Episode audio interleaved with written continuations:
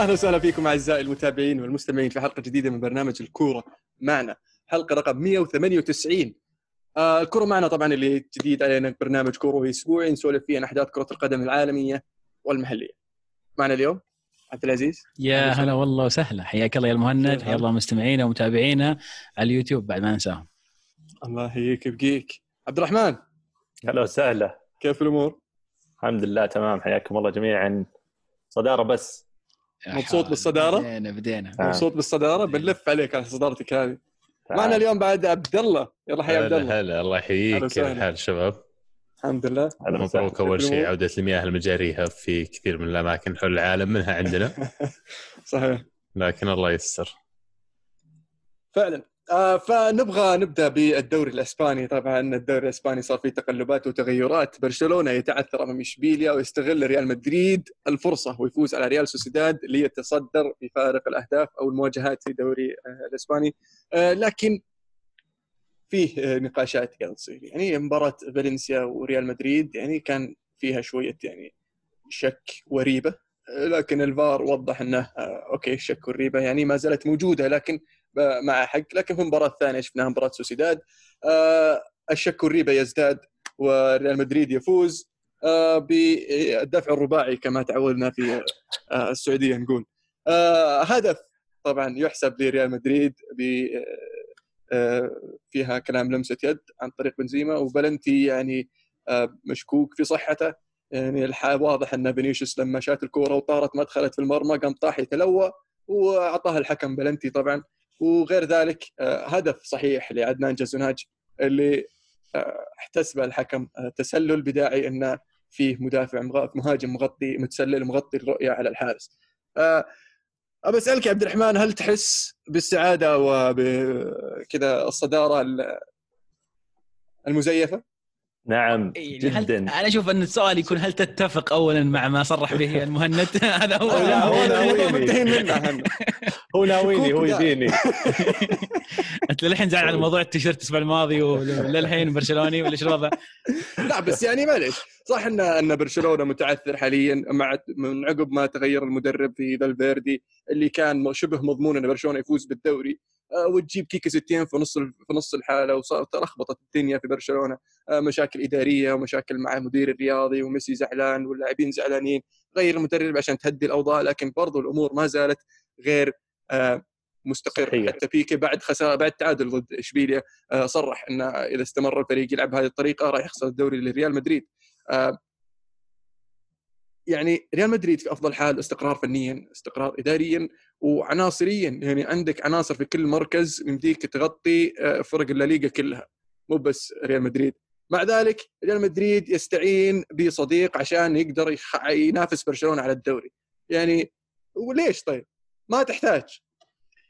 يا أخي ليش ليش ليش ليش الأخطاء؟ معلش عبد الرحمن قبل ما تجاوب يعني ليش؟ معليش هذا اللي شفته يا طيب عزيز. أنا, أنا معك. معك أنت هذا شفته. بس ليش دائما لما يكون الخطأ لفريق معين نقول? والله الحكومة وغش وساعدوهم وفريق الحكومة. ليش؟ وإذا ما حد قال حكومه ما حد طرح.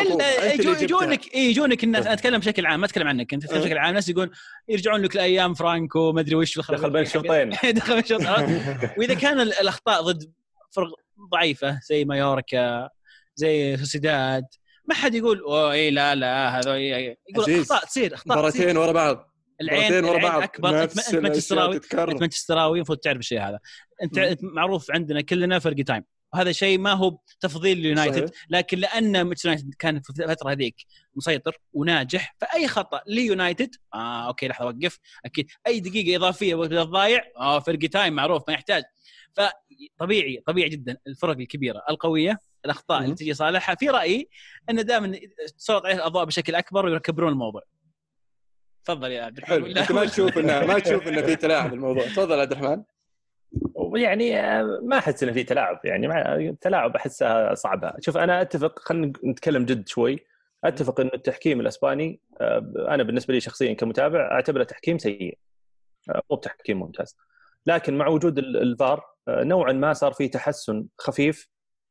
وبرضه من وجهة نظري ما في استخدام ممتاز للفار.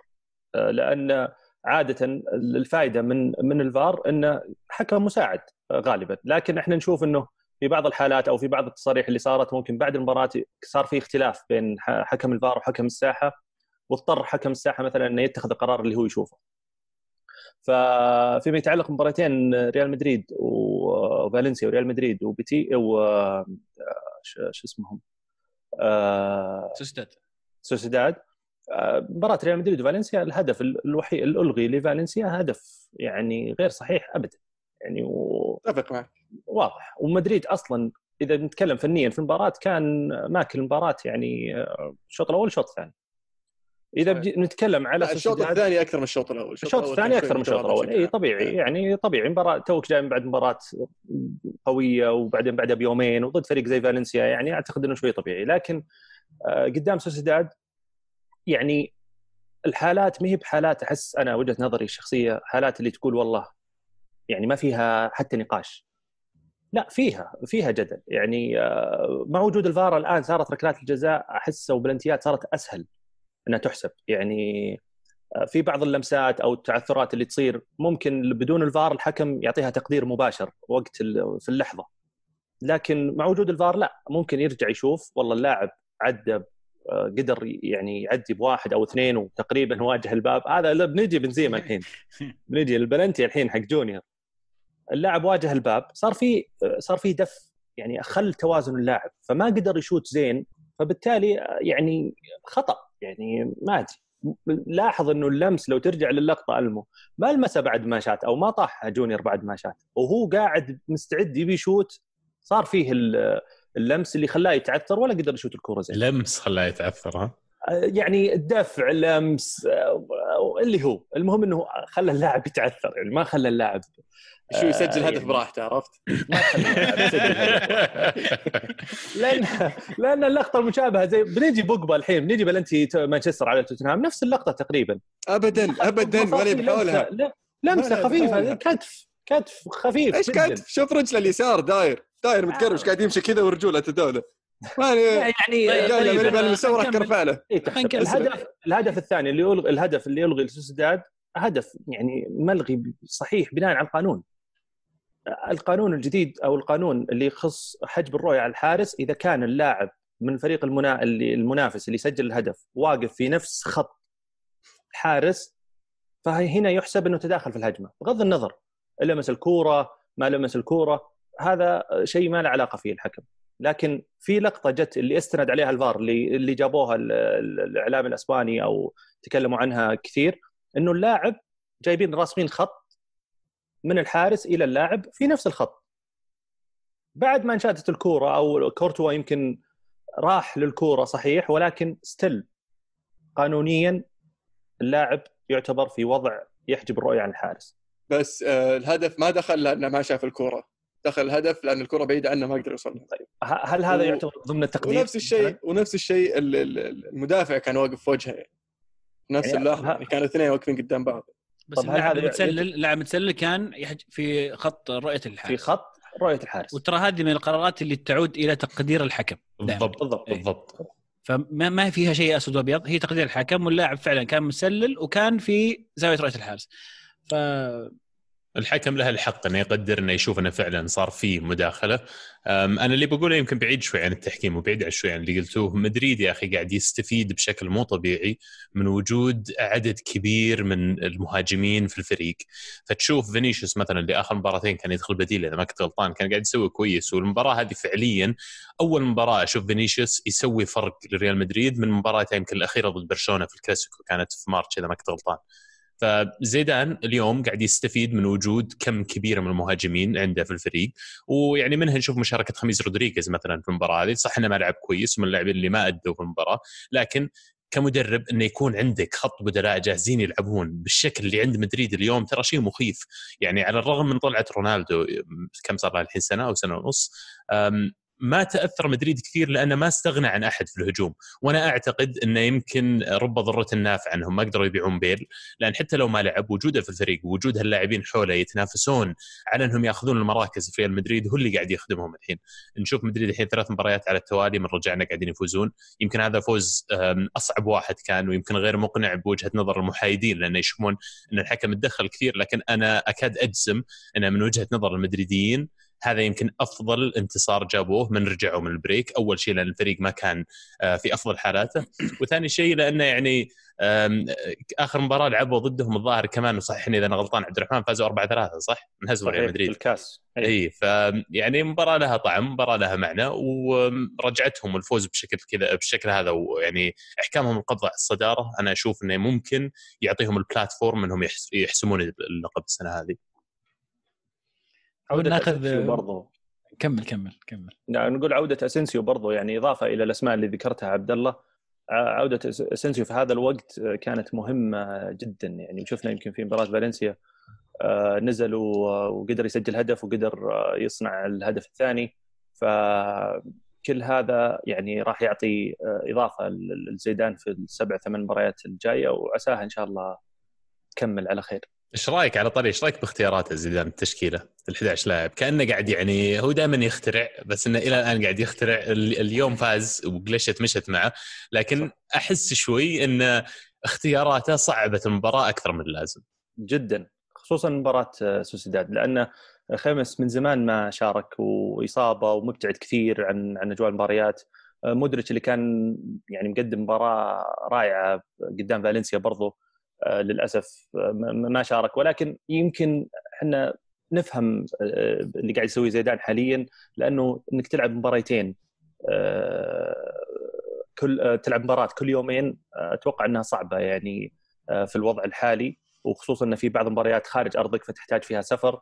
فنوعا ما زيدان عودنا على على المداورة خلينا نقول كثير يمكن من من موسمين. آه، لما سواها في ال- الموسم اللي أخذ ريال مدريد فيه ال Champions League الأخير آه، إن شاء الله إن شاء الله إنها تكون مفيدة ومع مع استقرار بدون إصابات أهم شيء لأنه أمس حتى سيرجيو راموس طلع ب- ب- بإصابة وقبل امس طلع بإصابة ولعلها إن شاء الله إصابة خفيفة ويقدر يشارك يوم الأربعاء. على طاري راموس بعد فكنا من ريال مدريد غشاشين خلينا نتكلم عن برشلونة. معلومة أخيرة بس خليه يقولها تكفى مهمة اي جدا. اي على طاري طبعاً. راموس 20 بلنتي على التوالي سجلها راموس الهداف التاريخي صار في الليغا كمدافع. أكثر مدافع سجل أهداف بعد آه، كومان إذا ما. غلطان كسر رقم yes. كومان الحين. 68 67 اي فالحين خسرتوا راموس كمان كاسيميرو جاه كرت أصفر فبيتوقف عن المباراة الجاية ضد مايوركا. هل تحس إنه ممكن غيابين بالشكل هذا ممكن يأثر على انطلاقه على انطلاقة مدريد؟ بالذات إن اثنينهم إلى حد ما هم اللي يبنون ال backbone حق الدفاع في مدريد. بالنسبة لكاسميرو أنا أتوقع إنه الكرت كان مق- مقصود نوعا ما لأن كاسميرو كان قاعد يسوي فاولات غريبة شوي من الشوط الأول. فالرجال فكر قال مباراة مايوركا الجاية في أرض مدريد وضد مايوركا فيعني آه، أسهل إني ما أشارك فيها وأكمل باقي المباريات آه، وأنا مرتاح. بس مايوركا على الهبوط عاد يعني يخوف المباراة. تخوف ترى ما هي بسهله المباريات هذه. جدا تخوف. وهزمونا الدور الأول ولعبوا مرة ممتاز قدام برشلونة مباراه الأول مباراة بعد الرجعة.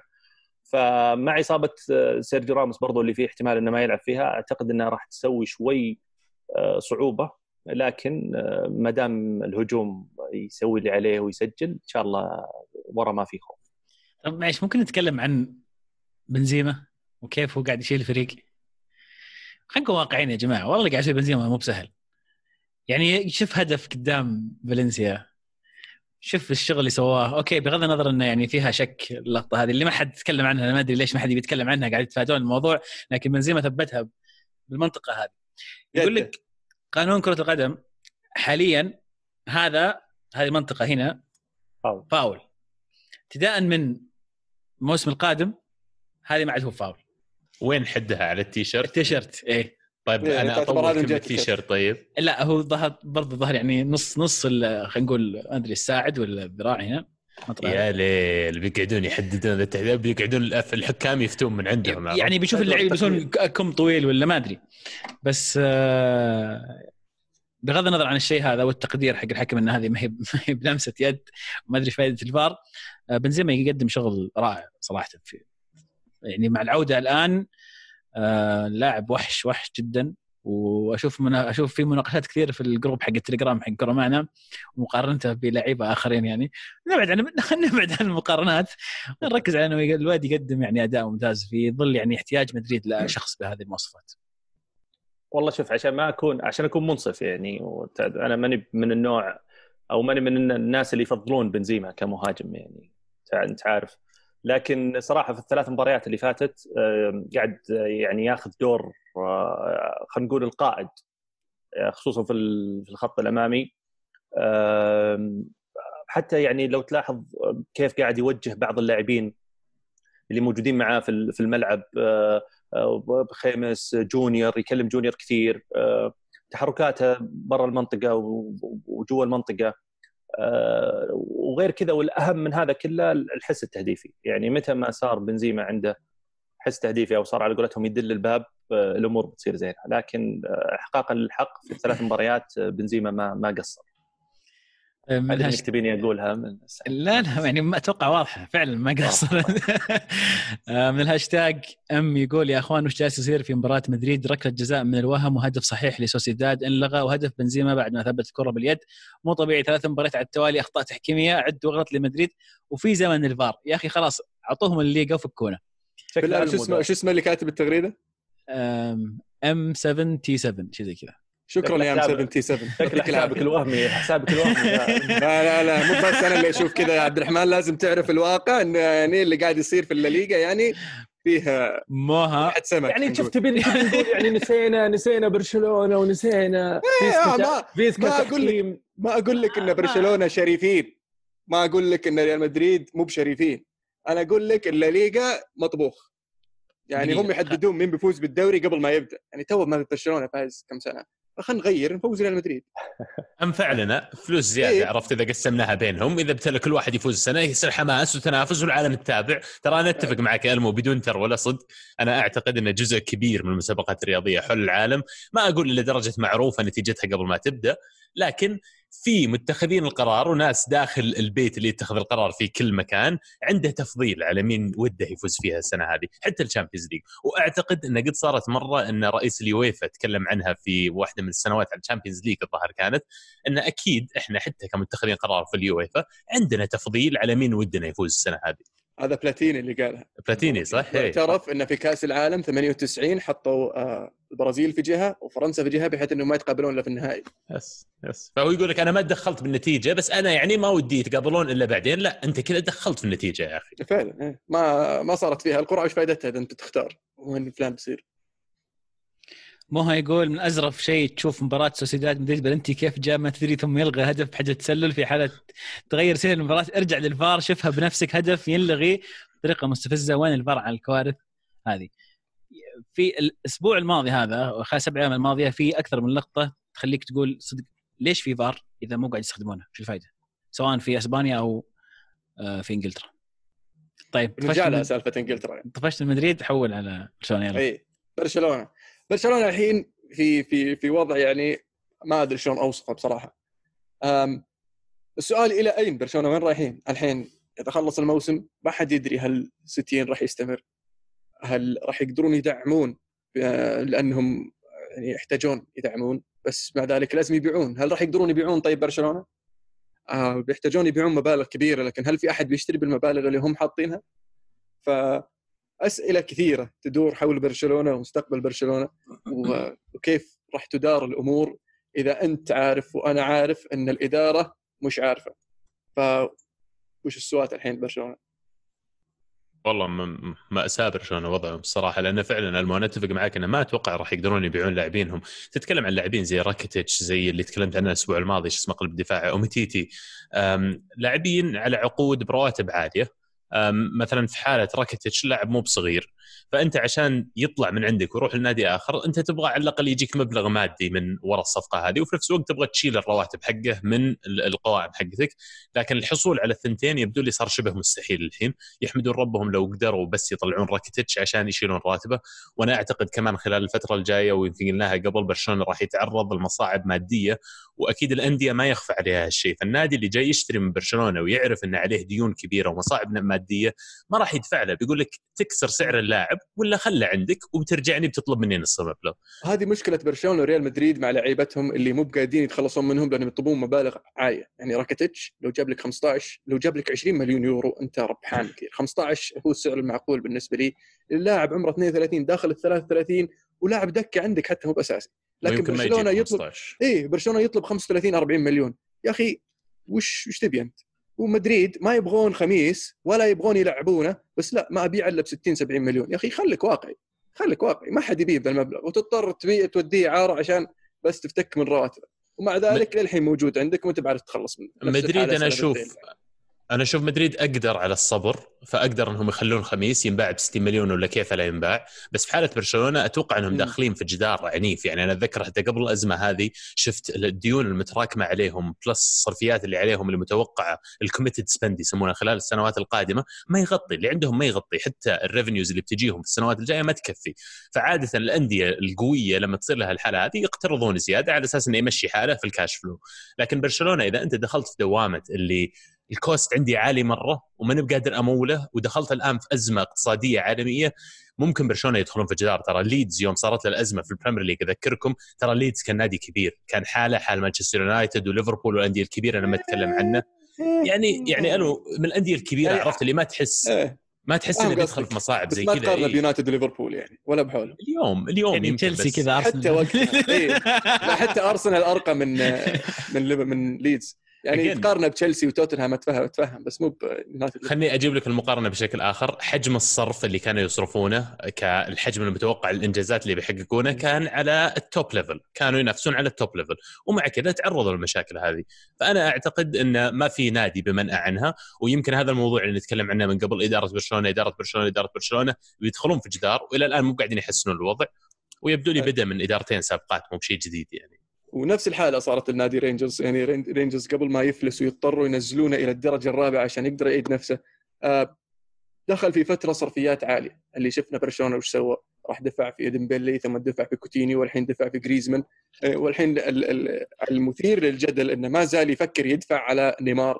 ف آه، إذا بتقعد تدفع كثير وما أنت قاعد تدخل وتستفيد من الناس اللي قاعد تدفع عليهم ولا أنت بعارف تبيعهم فإلى وين رايح؟ وين رايح؟ لازم تبدأ أنت مشروع جديد من الصفر الحين. تشكيلتك الأسبوع الماضي ترى جاء عليها comment إذا تحب يعني نناقش الموضوع. آه، تركي يقول السلام عليكم. أختلف مع تشكيلة ألمو بسبب من المستحيل تطبيقها. برشلونة يحتاج بيع راكيتيتش وروبرتو والاعتماد على سيميدو وعودة كوتينيو في الوسط. مع ديونج وآرثر. الهجوم الاعتماد على أنسو فاتي وديمبيلي إذا ما جاءت إصابات طبعا. وصعب يأتي ماني ودي بروين. آه لا مو. مو بصعب في وجهة نظري تفضل على الوسط إذا بتلعب ديونج وآرثر وكوتينيو والله ما راح يبقى ولا نادي في أوروبا ما راح ياكل أبو الوسط حقك لأنه يعني لاعبين فنانين بس أنا ما أشوف إنهم قادرين إنهم يقومون لك عمود فقري للنادي يمسك لك الدفاع والهجوم آه، ديونج يمكن عنده 360 ability يقدر إنه يدافع ويهاجم لكن الاثنين الباقيين أنا عندي شكوك بالذات على كوتينيو على قدرته إنه يكون جزء من الثلاثي هذا. يحتاجون توازن أكثر شوي. كوتينيو لو في خير كان معه هالطير فما أتوقع انه اللاعب الصحيح والخيار الأمثل لبرشلونة فما مشى معهم ولا مشى مع بايرن ميونخ. فوش اللي يخليك تتوقع إنه إذا رجع راح يضبط معهم مرة ثانية؟ وبالنسبة لماني بالعكس مقدور عليها. آه، خاصة إذا قدرت تزيد عليه شوية مبلغ. ودي برون في حال صار التوقف ممكن هو يطالب بالخروج. ماني صراحة أنا أعتقد واحد منهم بيطلع يعني الصيف الجاي يمكن أو اللي بعده ما من زمان إحنا نقول ما أتوقع يقعدون. اثنينهم شفت مقالة جيدة معليش بشرح لكم بعد بس يقولون إن صلاح قاعد يسوي ليفربول الحين اللي كان يسويه رونالدو لمانشستر يونايتد وش تحسون؟ من أي ناحية؟ من يعني من ناحية إنه يعني؟ صار ولا ناحية ال trophies؟ لا صار يعني اللاعب اللي يحسم المباريات وأهميته لهم فعلا صار marquee player وصار الآن ليفربول فعلا لو حققوا الدوري من أول لاعب يجي على بالك في ليفربول أتوقع صلاح, صلاح. وكثير صلاح. ناس يعني فصلاح الآن قاعد يتحول إلى سوبر ستار كرة قدم فعلا من الطراز الأول وترى يا عيال لسه عمره 27 الحين إيه وتناقشنا وياك في الموضوع هذا إذا بتبيع ماني أو صلاح إيه، قلت ببيع اللي أكثر فلوس. إيه. أنا أقول لك يعني صلاح صح إنه بتبيعه بيجيب لك مبلغ اكبر لكن لو تخليه يجيب لك جماهيرية أكبر ويجيب لك إعلانات أكثر يعني لأنه نجم إيش عندنا بعد في إسبانيا؟ ولا باقي شيء برشلونة؟ والله برشلونة أتوقع إحنا ما زلنا نشوف إنه خاش في حيطة قريبا إلى إذا ما تداركوا الأمور نيمار خسر قضية مع برشلونة سمعتوا السالفة ذي؟ إيه. صحيح كان رافع عليهم قضية ويعني ما أدري كيف بيرجع لهم إذا هو في قضايا بينه وبينهم غريب شو بيرجع له يعني قصدي؟ آه بيرجع بيرجع برشلونه برشلونه إيه أنا ما أعتقد يعني في الأخير هو business حتى لو كان فعلا إنه بيرجع والكلام صدق هو business ما في شيء يزعل. أنا لي حق ولك حق نروح نحتكم المحكمة واللي يتحكم نمشي فيه. بس اللي يضحك إنه كان مطالبهم ب 35 مليون مؤخر اللي هو المكافآت. قامت المحكمة حكمت عليه هو يرجع مبلغ ظاهر 6 أو 7 سبعة مليون. ونص إيه يعني. فمن جانب أنا الصراحة ما أعرف حيثيات القضية بال details حقتها لكن لو أنا مكانه ما راح أرفع قضية على برشلونة بدور الستر لأني في محاكم برشلونية رافع قضية على برشلونة في وسط أزمة مالية عالمية ما أتوقع في قاضي في العالم بيحكم لك يا البرازيلي على نادي المدينة حقي. أنا بس ما أعتقد يعني. مع كامل احترامي للجميع قلت لك وأنا أعرف حيثيات لكن مو من الحكمة يعني مو من الحكمة إني أروح أرفع قضية. أوكي. حلو. إيش صار؟ في شيء ثاني في إسبانيا؟ الاتلتي يعود إلى الطريق الصحيح ويعود إلى ال top four. آه بعد يعني آه، بداية شوي متعثرة أمام بلباو لكن قدر يستعيد آه الانتصارات يعني طريق الانتصارات وبفوزين متفوزين متتاليين يعود إلى المركز الثالث ويستغل تعثر إشبيليا اللي تعادل مع برشلونة. وبرضه مو بس إشبيليا اللي تعثر اللي تعثروا ختافي وسوسيداد اللي بدأوا بداية يعني سيئة بعد العودة وما قدروا يحققون النتائج المن- المنشودة. سوسيداد مسكين نزل من المركز الرابع إلى المركز السادس. وحتى يعني طلع من ال top five حتى. هذا الإسباني السنة هذه آه، الصداره المره الثالث والرابع خامس حتى الهبوط. كل النقاط آه، متقاربة يعني. آه فعلا. آه حتى في الصدارة وحتى في الهبوط ال top four يعني آه دوري دوري مثير هذا الموسم. آه فعلا بشكل عام ترى الدوريات ما عدا الإنجليزي طبعا اللي حسن من بدري. آه كانت المنافسة فيه آه شيقة. يعني الدوري الألماني متعودين عليه الدوري الإسباني الإيطالي اللي توقعنا ان اليوفي ينفرد بالصدارة لكن سري يعطيه العافية. آه مخلي الدوري له متعة. وإن شاء الله يعني نشوف آه، مفاجأة بنهاية الموسم الإيطالي. آه، في الدوري في الدوري الإنجليزي الدوري الإنجليزي يعني كان فيه جولة وشوي. آه، كانت جولة حلوة بصراحة. المباراة المؤجلة تكلمنا عنها كان أهمها مباراة طبعا آه، سيتي وأرسنال اللي فاز فيها أرسنال آه، عفوا فاز فيها سيتي 3-0 والشكر يعود إلى ديفيد لويس اللي اللي متعنا طبعا كمتابعين ومن غير يعني آه، متحيزين لأحد يعني. يعني حتى بصلت الأسبوع ما تكفيه هذا والله أنا عن. نفسي أنا عن نفسي ما آه، اعطيه بصل. بصراحه أنا عن نفسي أنا أشوف انها المفروض يستاهل بطل بصراحة الأسبوع لأنه أنا قاعد؟ أتفرج المباراة أنا يعني كنت أتمنى لويس يلعب صراحة ضاق صدري أكون صريح معك يوم شفت لويس ما يلعب أول ما دخل انبسطت أنا تحمست بقول يا عيال لويس نزل. فكان كان صراحة نزوله يعني قيم ومثري للمباراة ونكب بالهدف الأول تسبب بلنتي وانفرد to action يعني. يعني أنا ما إيش رأيك يا عبد الله؟ ماني فاهم صراحة. عبد الله أحتاج أسمع منك. يعني إذا قدرت تعبر بالكلمات عن مشاعرك اللي شعرت فيها بعد ما سوى ديفيد ويز الحركات هذه. أبغى أعرف إيش كان ردة فعلك أول ما دخل قبل ما تدخل إلى الأفلام. أنا لي فترة الصراحة ترى يعني ولعله خدعني أبو شامسي يعني بالتعاون مع أبو شامسي ديفيد لويز ابو شامسي إنه يعني طيب اسمع يمكن لاعب مرحلة تستفيد من خبرته عرفت موجود يعني اللاعبين أوكي إيش وضعك يوم فزتوا بالدوري ذيك السنة؟ إيش سووا اللي حولك؟ حتى لو مو بهو بس سووا اللي حولك؟ وش كان جو الفريق؟ يعني تستفيد من وجوده عرفت؟ لكن يعني أعجز وأنا أقول اللاعب هذا يعني يوسلس كمدافع ما ينفع مدافع. وجوده في الفريق يعني يمكن يكون ما فرق كثير في مباراة مانشستر سيتي سواء هو ولا غيره أتوقع كنا بنخسر. لكن تقهر لما تصير إنك إلى حد ما تحس إنه ممكن عندك فرصة لكن ينزل ويثلم بالأفلام اللي سواها مرتين ورا بعض بعد. يعني إيش قاعد تسوي أنت؟ بالله ما ودك ما ودك نفوز. شيء غريب. أنا أكثر من أي شيء ثاني أحس إن جماهير أرسنال اللي كانوا متفائلين كثير بجية أرتيتا معكم حق وكلنا متفائلين لكن يبدو لي إن الشغل اللي على أرتيتا أكثر بكثير من أي أحد كان متصوره. ورث فريق تعبان ومتهالك. غير انه فريق تعبان عندك مشكلة العقود حقت اوباميانج ولا كازي وبيرين والانساكا كمان. اوزل هي إنسان في هذا الحالة. كمان عندك مشكلة إنك ما تقدر تشتري لاعبين لأنك أنت في ضائقة مادية وأنت مو قاعد ترجع ال Champions League وما تقدر تبيع ذا اللاعبين. طب إذا أنا قررت أقعد أوباميانج معناته ما راح أوقع مع لاعبين. عندك مشاكل ما لها آخر فأنا أعتقد أرتيتا للثلاثة إلى خمس سنوات القادمة ما أتوقع يحقق أي إنجاز أفضل شيء ممكن يسويه هو الرجوع لل Champions League لكن للأسف المدرب كويس المدرب ممتاز لكن جاء في فترة أرسنال الآن محتاج لإعادة بناء ما أدري إذا هو بيكون المدرب اللي يطول على المدى الطويل إنه يعدل الفريق وبعدين يكمل معه لكن الآن أرسنال محتاج لمشروع طويل المدى وأنا أعتقد يحتاج الملاك جدد يعني. طيب, طيب، وش آه. مشاعرك؟ لما ديفيد لويس جاب ام يزعل والله والله يزعل بس يعني ديفيد لويس بس أغلاطه انت اللي اللي فهمت إن أغلاطه مع أرسنال السنة هذه أكثر من أغلاطه مع تشيلسي كل السنوات عميل لأنه عميل واضح. وإحنا زبالين أصلا ترى يعني أرسنال دفاعيا زبال. فأنت جبت واحد معروف إنه دفاعيا زبال في فريق دفاعيا كويس تشيلسي كان. فما بالك لو جبته عندك. ما عندك إيفانوفيتش يزبنك. اي صدق. ما عندك تيري يزبنك. ما عندك أحد يزبنك. هذا أنت وأنت يعني. اللي قاعد يسويه مو طبيعي والله اللي قاعد يسويه مو طبيعي. الأخطاء طيب، يعني بسألك أخطاء سؤال. لاعب يعني مبتدئ. آه، في كلام طبعا إنه هو يبغى يستمر وإن أرتيتا يبغاه يستمر. آه، لكن آه، الإدارة عندهم تحفظ على استمراره. ف وش رأيك أنت بمدرب يبغى لويز يستمر؟ مدرب قاعد تقول له يعني أنا على ذي حكمة علمني إياها أبوي يقول لي خذ اللي قدامك. أنا كمدرب أجي أقول لا أنا ما أبي لويز جيبوا لي غيره وأروح أتوهق زي غيره اللي قالوا له بيجيبون له مهاجم وكرش مهاجم وفي الأخير ما جابوه عرفت؟ أنا أفضل في هذه الحالة ان أجيب لاعب شاب من الأكاديمية يفلم علي بس يتعلم ولا أجيب واحد في نهاية مسيرته من يومه هو يفلم وأنا أعرف إن اذا حطيته 90% راح يفلم ما راح. يتحسن بالعكس راح يسوء صادق. بس كسيناريو يعني ممكن يتعلم مع الوقت ودخله تدريجي على الفريق أحسن لك من توقع مع واحد تجدد مع واحد يعني آه مفلم أنا أتفق معك بس المشكلة وين هالمدافع الشاب اللي موجود في أي أكاديمية اللي فعلا أنت تقدر تشد بالظهر؟ عندنا مدافعين شباب عليهم الكلام بس برضو يعني نعيد الكلام دائما إحنا unlucky في الإصابات يا أخي. شوف ماري الحين جته إصابة طويلة أمد قلب دفاع محتاجينه. كان ممكن هو اللي يكون الأساسي.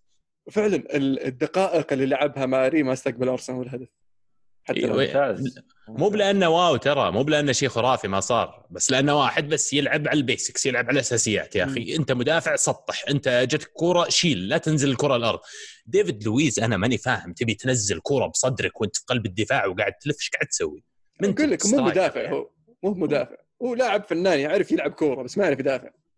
ليش قلب دفاع؟ طيب ليش اللقافة وتجي تقول أنا أبغى أصير قلب دفاع؟ مو بهو اللي قال. مو بهو اللي قال لأن يعني لو تفكر فيها تحطه هجوم تخيل إذا لويز بيلعب هجوم. ما راح تستفيد في منك إيه. تخيل تحطه على اليمين بطيء وثقيل. أنا تحطه محور هو أنسب شيء تقريبا انه بعيد شوي عن الدفاع بس إنه آه، يعرف يلعب مفلم وجربه. جربه مورينيو بس برضه ما عاش. ما عاش في هذا إيه. المركز. إيه. لأنه يبي لك تركيز هو ما عنده التركيز هذا. عنده الاختراع شوي eccentricity eccentricity دائما نقول اختراع عنده عالي مرة. واحسن فترة له مع كونتي لما لعب وجنبه مدافعين زيادة. يعني فهذا لما يفلم في دفاع ما عليك مباراتكم الثانية يا عبد الله مباراة أرسنال الثانية. أتوقع كان فيها أفلام مزيد من الأفلام. يعني الفريق زبال مرة ثانية أجي أقول لك. يعني المباراتين مع بعض هي اللي خلتني أقول إن المستقبل القريب مو واقعي إني أجي أقول أبغى أرسنال يتأهل لل Champions League خلال سنة سنتين ثلاث سنين كله مو واقعي. إذا أنت بتخسر أفضل نجومك خلال الصيف الجاي ولو ما خسرت الصيف الجاي بتخسر الصيف اللي بعده أنت إيش بتسوي؟ الشيء الإيجابي الوحيد اللي ممكن آخذه من هالموضوع كله انه في بشكه بزران جايين كذا واحد منهم ورى بوتنشل جيد. يمكن الفترة الجاية لأن الأفلام هذه قاعدة تصير ولأن التصفية بتصير بتصير لا محالة يمكن يحصل لهم فرصة. وإذا توفقت في كم من واحد منهم وقدرت إنك تبني منهم كور تبني عليه الفريق لل ما راح أقول حتى الثلاث أربع سنوات الجاية للثمان سنوات الجاية إذا هو عمره من 18 إلى 21 سنة أنا أبغى الفريق هذا أبو 21 لما يوصل عمره 29 30 فريقي جاهز إنه ينافس على دوري أنا أفضل عندي من إني أقعد أتخبط سنة ورا سنة ورا سنة وأقعد أجيب لاعبين ما أدري إيش يبون من الدنيا اوزل لاعب أنا أقدره وأحبه لكن إحنا وي كانت افورد مو المفروض إنك تعطي لاعب زي كذا مبلغ 400 ألف جنيه في الأسبوع وإنت ناقصك أربع خمس ست خانات لاعبين أساسيين مو دكة ولا احتياط لاعبين أساسيين ناقصك. ليش أروح أجيب هذا بالمبلغ هذا؟ ف يبدو لي اتخاذ القرارات فيها أخطاء كبير من الإدارة ومن من تركة فينجر إلى Good Evening إلى الحين آه، أرتيتا. ما أدري والله. قريت قريت تغريدة أمس كان يقول يعني أرسنال لما طلع فينجر كان السادس لما طلع إمري صار الثامن والحين العاشر. الله يستر لا يطلع. أرتيتا. المشكلة المشكلة إذا طلع وين وين بيكون أرسنال وقتها. الله يستر. طبعا إصابة لينو أتوقع يعني الحسن الوحيد في أرسنال الشكل الحالي كان يمكن الحارس والآن إصابة مؤسفة جدا. طبعا طلع شف- زعلان شفتوها؟ طلع زعلان. اي اي شفتها. نذاله يا أخي ولا لا؟ فعلا. مقصود والله احس زعلان. أنا شوي مقصوده مقصود ما أدري يا أخي أحس اي لأنه واضح إن الحارس رايح الكورة بيخلصها ومع ذلك المد- المهاجم راح لسه كمل في, ال- في الالتحام ما كان يحتاج ما له داعي ما راح تربح الكورة إذا الحارس. مسكها يعني داخل فيه ليش؟ لو مو بقاصد إنه يعني يصيبه بس هو قاصد يتدخل بالطريقة هذه أنت عارف خلاص الحارس أصلا مسكها مو لو تشوفها بالعاده بطيئه الحارس تم- تمكن منها كاملة. دخولك ما له ما سنع دخولك كذا يعني شوية cynical عرفت إيه. بس ما, يعطي- ما يعطي أدخل واحدة كذا. اي عاد لنا طبعا. زبد له زبد له وهو طالع عطاه واحدة كذا اي؟ قال له اي إنت تعمد تعمد شايفك سايق ام الهبل تسوي نفسك مو بقصدك وبعدين لا بعدين طبعا شبوا عليه لعيبة أرسنال على اللاعب مابي ظهر اسمه. إيه أيوه بعدين آه، ساهم في الهدف الأول هدف التعادل وسجل هدف الفوز في اخر آخر الثواني يعني إحنا دائما كذا ترى دائما. اللاعبين اللي يقهرونا يزقون بأم الجو سامحوني على الكلمة يعني. قندوزي نصري. مسكها في الأخير قندوزي مسكها حتى قندوزي بعد المباراة. اي المفروض المفروض إنه يطرد عليها الحركة ذي بس الحكم ما عاقبوه. يا أخي. إيه. ولا عاقبوه بعد الافيه إيه واضح الحين واضح إنهم راحمين أرسنال مساكين اللي فيهم كافيين. إيه. لا وقام يزبد بعد مهاجم حق برايتون. قام يزبد يقول أصلا أرسنال كانوا شايفين نفسهم ومن يوم بدايه المباراة كانوا شايفين نفسهم فيستاهلون. لا وأنا يوم كانوا. متقدمين آه، لأن إيه. لأن تقدموا بعد ما أصيب الحارس. وهم زعلوا من سالفة إصابة الحارس. لاعبين أرسنال. وبعد ما تقدموا قاموا يتكلمون وي... وي... يعني يتهزون فيه. يعني هدف. قالوا له كلام على ما يبدا هدف بيبي ترى جميل. جميل نعم. جدا. بيبي فنان بس يعني أنا عندي مشكلة مع الفريق الحالي الصراحه دشير ولما أقول لك دشير بمعنى الكلمة دشير لما يجي كل صيف وكل ما بين موسم موسم وإجازة وتطلع لقطات للاعبين مجتمعين في كلبات وقاعدين ينفسون في بالونات ما أدري وش فيها يعني إيش قاعد تسوي؟ أنت لاعب كرة قدم محترف أتوقع منك إنك تتصرف بانضباطية عالية. لاعبين برايتون اللي شفناهم ما أعتقد إن تصرفاتهم مثل تصرفات اللي قاعدين يسوونها لاعبين أرسنال. عشان كذا لما تجي المباراة يطلعون رجاجيل ويفوزون. فإذا أنت كابتن رجال اسمه دنك وحش. اللي والله صدق. حتى, حتى. اسمه تحس اسم رجال. كذا دنك. ما لا دنك. عرفت اللي تحس ثقيل. آه، ففريقكم صراحة كان مو برجاجيل فريقنا مو برجاجيل يا عزوز. هذا للأسف الواقع. الهدف الثاني سلم لي على ال- ال- اللي موه الأول جلاها 1 2 مع يا أخي. easy. ارسنال على طول. من يجي ارسنال أبدأ أسوي كذا. مهاجم. يعني عرفت من- بدنا يطيحون إيه، المدافعين. من التدريبات للملعب هدف. على طول. hard luck يا عبد الله والله اتمنى أنا حبيبي والله أتمنى. التوفيق لارتيتا صراحة لاني متفائل في هذا المدرب شوي.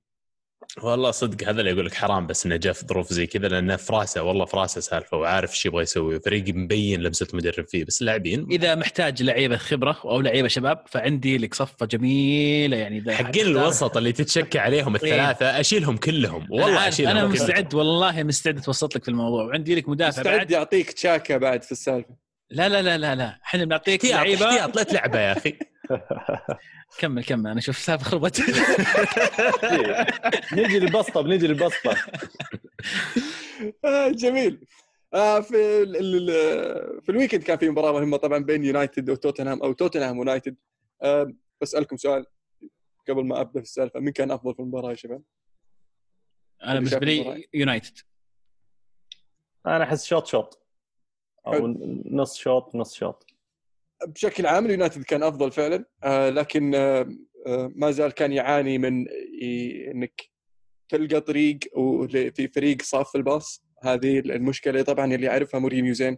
آه رغم وجود برونو لكن آه عدم جاهزية راشفورد آه ومع الأسف آه فريد رجع فريد الموسم الماضي. كان كان سيء يخسر الكورة كثير ما يعرف يثبت الكورة ما يعرف يمرر الكورة. آه ماجواير خطأ. سخيف جدا. دي خيا دي خيا يعني شب عليه روي كين برد قلبي فيه بصراحة. يعني بشكل واشوف إنه يعني يستاهل كل كلمة قالها. آه شو اسمه؟ آه روي كين بشكل عام. آه بس ال- ال- الفريق قدر يرجع بشكل أفضل في الشوط الثاني مانشستر يونايتد. مورينيو زي العادة يصك الباص ينتظر خطأ. هجمة واحدة جاء هدف جاء الهدف الثاني لكن قدر يصد- يصدها دخية. بس طول الوقت صف الباص على أساس إنه بيقفل. واليونايتد يعني مفروض أولي دخل في الشوط الثاني يغير الفريق. يعني بوجبا وجرينوود كانوا المفروض داخلين من بداية الشوط الثاني. يعني تنتظر لين نص الشوط الثاني ليش؟ يعني ما انت بعارف تفك الشفره الدفاع فلازم تغير. يعني اللي أعطوك إياه بوجبا وجرينوود آه اللي هو ال- ال- ال flair وال unpredictability لأن اثنينهم فنانين في الكورة واثنينهم يعني ما تدري إيش بيسوي. يمكن يروح يمين يمكن يروح يسار يمكن يشوت باليمين يمكن يشوت باليسار يمكن يشوت يمكن يناول. بس آه آه يعني جيمس لاعب فنان بس إنه route 1 سيدة أرفع. ما عنده آه، يعني آه، معروف إيش بيسوي. سهل تصك عليه. ف في وجهة نظري ان اليونايتد كان المفروض طلع بشكل أفضل. قالها روي كين قبل المباراة إن توتنهام جاي من سلسلة مباريات سيئة مو بعارف يفوز صار له ثلاث أربع مباريات أو خمس مباريات في جميع البطولات لا دوري وخسروا من كاس وطلعوا من ال Champions League فمفروض لاعبين اليونايتد يكونون مستعدين إن لما يحسون في نوع من الشك عند توتنهام إنك تستغل الفرصة وتخطف المباراة. في أول ربع ساعة 20 دقيقة فعلا كان توتنهام مرتبك لكن اليونايتد ضيع فرصتين قدام المباراة وما قدر يستغل الفرصة. من بعد ما فاز آه، تقدم توتنهام من غلطة هذه آه، توتنهام آه، بدأ يعني يصير شكله كأنهم واثقين من نفسهم أو صافين الدفاع بدأوا يلعبون بطريقة لعب مورينيو. خلاص أنا فايزين 1-0 صف الباص مو بلازم تقدم مو بلازم تهاجم. مع ذلك ال- ال- اليونايتد بشكل عام كان المفروض مسوي أفضل حط نفسه في موقف محرج حاليا مع مع فوز تشيلسي أمام أستون فيلا أمس وفوز ولفرهامبتون على على ويست هام حط اليونايتد في موقف محرج ويعني اللي أكثر شيء كان مفيد اللي هو تعثر آه، ليستر واحد واحد أمام واتفورد في يعني مباراة شهدت هدفين جميلين بصراحة سؤال؟ ألمو. آه بوجبا أول مرة يلعب من ديسمبر الماضي تقريبا دخل بدال دانيال جيمس اللي أنا باعتقادي يعني مباراته كانت سيئة جيمس دخل هو يعني في نفس الدقيقة تبدل تبديلين إيه. والى حد ما في ال... جرينوود بدل جيمس وبوجبا بدل فريد. يعني ف-. تشوف الفترة الجاية أن بوجبا بعد أداءه في المباراة هذه وفعلا أنا أشوف أنه بعد ما نزل غير المباراة بالنسبة لليونايتد بالذات هجوميا يعني. مم. شوف أنه بيرجع يعتمد عليه بأساسي ولا ما زال في مشكلة ما بينه وبين المدرب؟ لا وما في مشكلة بينه وبين المدرب بس اللاعب يعني ما لعب مباراة رسمية من Boxing Day ديسمبر ست شهور تكلم. آه فشيء طبيعي إنه ما يبدأ أساسي على طول. وأنا استغربت من مشاركة راشفورد توقعت إنه يبدأ في الدكة لكن راشفورد يعني على الأقل كان يلعب آخر مرة قبل ثلاث شهور مو بأربع شهور. ف آه، بوجبا بس يحتاج إنه يرجع تدريجيا للفريق ولو لاحظت في المباراة حتى آه، آه، النص ساعة كانت كانت تبدو لي كثير شوي عليه لأنه يحتاج وقت أكثر. فكنت أتوقع إنه ممكن يبدأ الموسم المباراة الجاية أساسي لكن آه، احتمال حتى إنه ما يبدأ أساسي. إذا بدأ أساسي يمكن ما يكمل آه، 60 دقيقة يعني أو ما يتعدى 60 دقيقة. فبنشوف الوسط اليونايتد اللي هم الثلاثة مكتوميني وبرونو فرنانديز وبوجبا في حال آه. جاهزيه الجميع أتوقع نعم لأن اللي سواه فريد في مباراة توتنهام كأنه يقول آه، يعني ما يبي يلعب ارجع مكانك مم. اي لأنه واضح إنه يوم عرف إن بوجبا جاء قام تلخبط وهو ما عرف يلعب مشكلة ذي مع إنه حرام قبل التوقف كان من أتذكر. بدأ يقلش بدأ يصير إيه، من افضل لاعبين. يونايتد يعني اي لأنه كان يعني آه، قاعد يؤدي مستويات جيدة وكان ال- ال- الفريق بالعكس يعتمد عليه المو ما تشوف إن الهجوم على دخية شوي مبالغ فيه بسبب غلطة واحدة يعني لا لا لا لا, لا بحكم إنه. خلينا أقول من لك الموسم الماضي من الموسم يعتبر الماضي هو من أفضل. اللاعبين. يعني في كان. في مانشستر يونايتد 2018 حتى مو الموسم الماضي كان من كان كأس العالم كأس يعني العالم الأخطاء هذه. متك... تحس إنها متكررة الأخطاء إيه، هذه إيه. شوف شوف أنا أنا إيه، مره احب غلطه الشاطر بعشرة غلطة الشاطر بعشرة أنا مره أنا, أنا. مره احب دخيه وتذكرون في الحلقات الماضيه كنا دائما نتهاوش أنا والم ومفاوضات و- بس من فترة قلت له إنه خلاص حاليا مستوى هذا ما عاد ما عاد اهتمام في دخيه لأنه فعلا مرة أحب اللاعب لكن الأشياء اللي قاعد يسويها غريبة مرة غريبة يعني مثلا لا شوف الهدف اللي الهدف سخيف الهدف يعني ما يدخل على حارس تذكر. مباراة أرسنال كرة سهلة ما أعرف يمسكها دخلت من يدينا دخلت هدف يقولون حاط الثانية. sanitizer على القفازات صدق ولا لا؟ يحتاج يراجع نفسه صراحة هو ماجواير ماجواير يعني المبالغ اللي اندفعت فيه. آه، ماجواير ماجواير ترى م- يعني هذه قدراته يعني. ما هو باللي اللي اللي يسوي شيء. الرجال ثقيل صعب أن يتحرك. وبيرجفاين مرة سريع. ف هي س- مسألة حركة وسرعة. لكن يظل المدافع يعني آه، ذكي آه، يعرف يتمركز يعرف يقود خط الدفاع. لكن الأخطاء هذه سهلة تستغل فيه لأنه صعب إنك تطلب منه يصير أسرع. شايف إيش كبره وش عرضه؟ صب هالحاله فيعني يو- sorry بس يوم أصيب ليندلوف آه، نزل مكتوميناي قلب دفاع. المباريات الجاية مين عندكم قلب دفاع بيلعبون بداله؟ آه، في بيلي. بيلي. بيلي موجود آه، يعني رجع من الاصابه وجاهز ونفس الشيء آه، توانزيبي جاهز. آه، لو لاحظت بعد في المباراة هذه إنه حتى ماتيتش لما دخل رجع ورا صف مع ال- مع الدفاع واعطوا أريحية لماجواير إنه يتقدم آه، ويجرب حظه قدام. سعيد بالنتيجة توقع سولشاير؟ أو يعني satisfied إنه قبل المباراة لو قلت له واحد واحد يقول لك ما في مشكلة تمام؟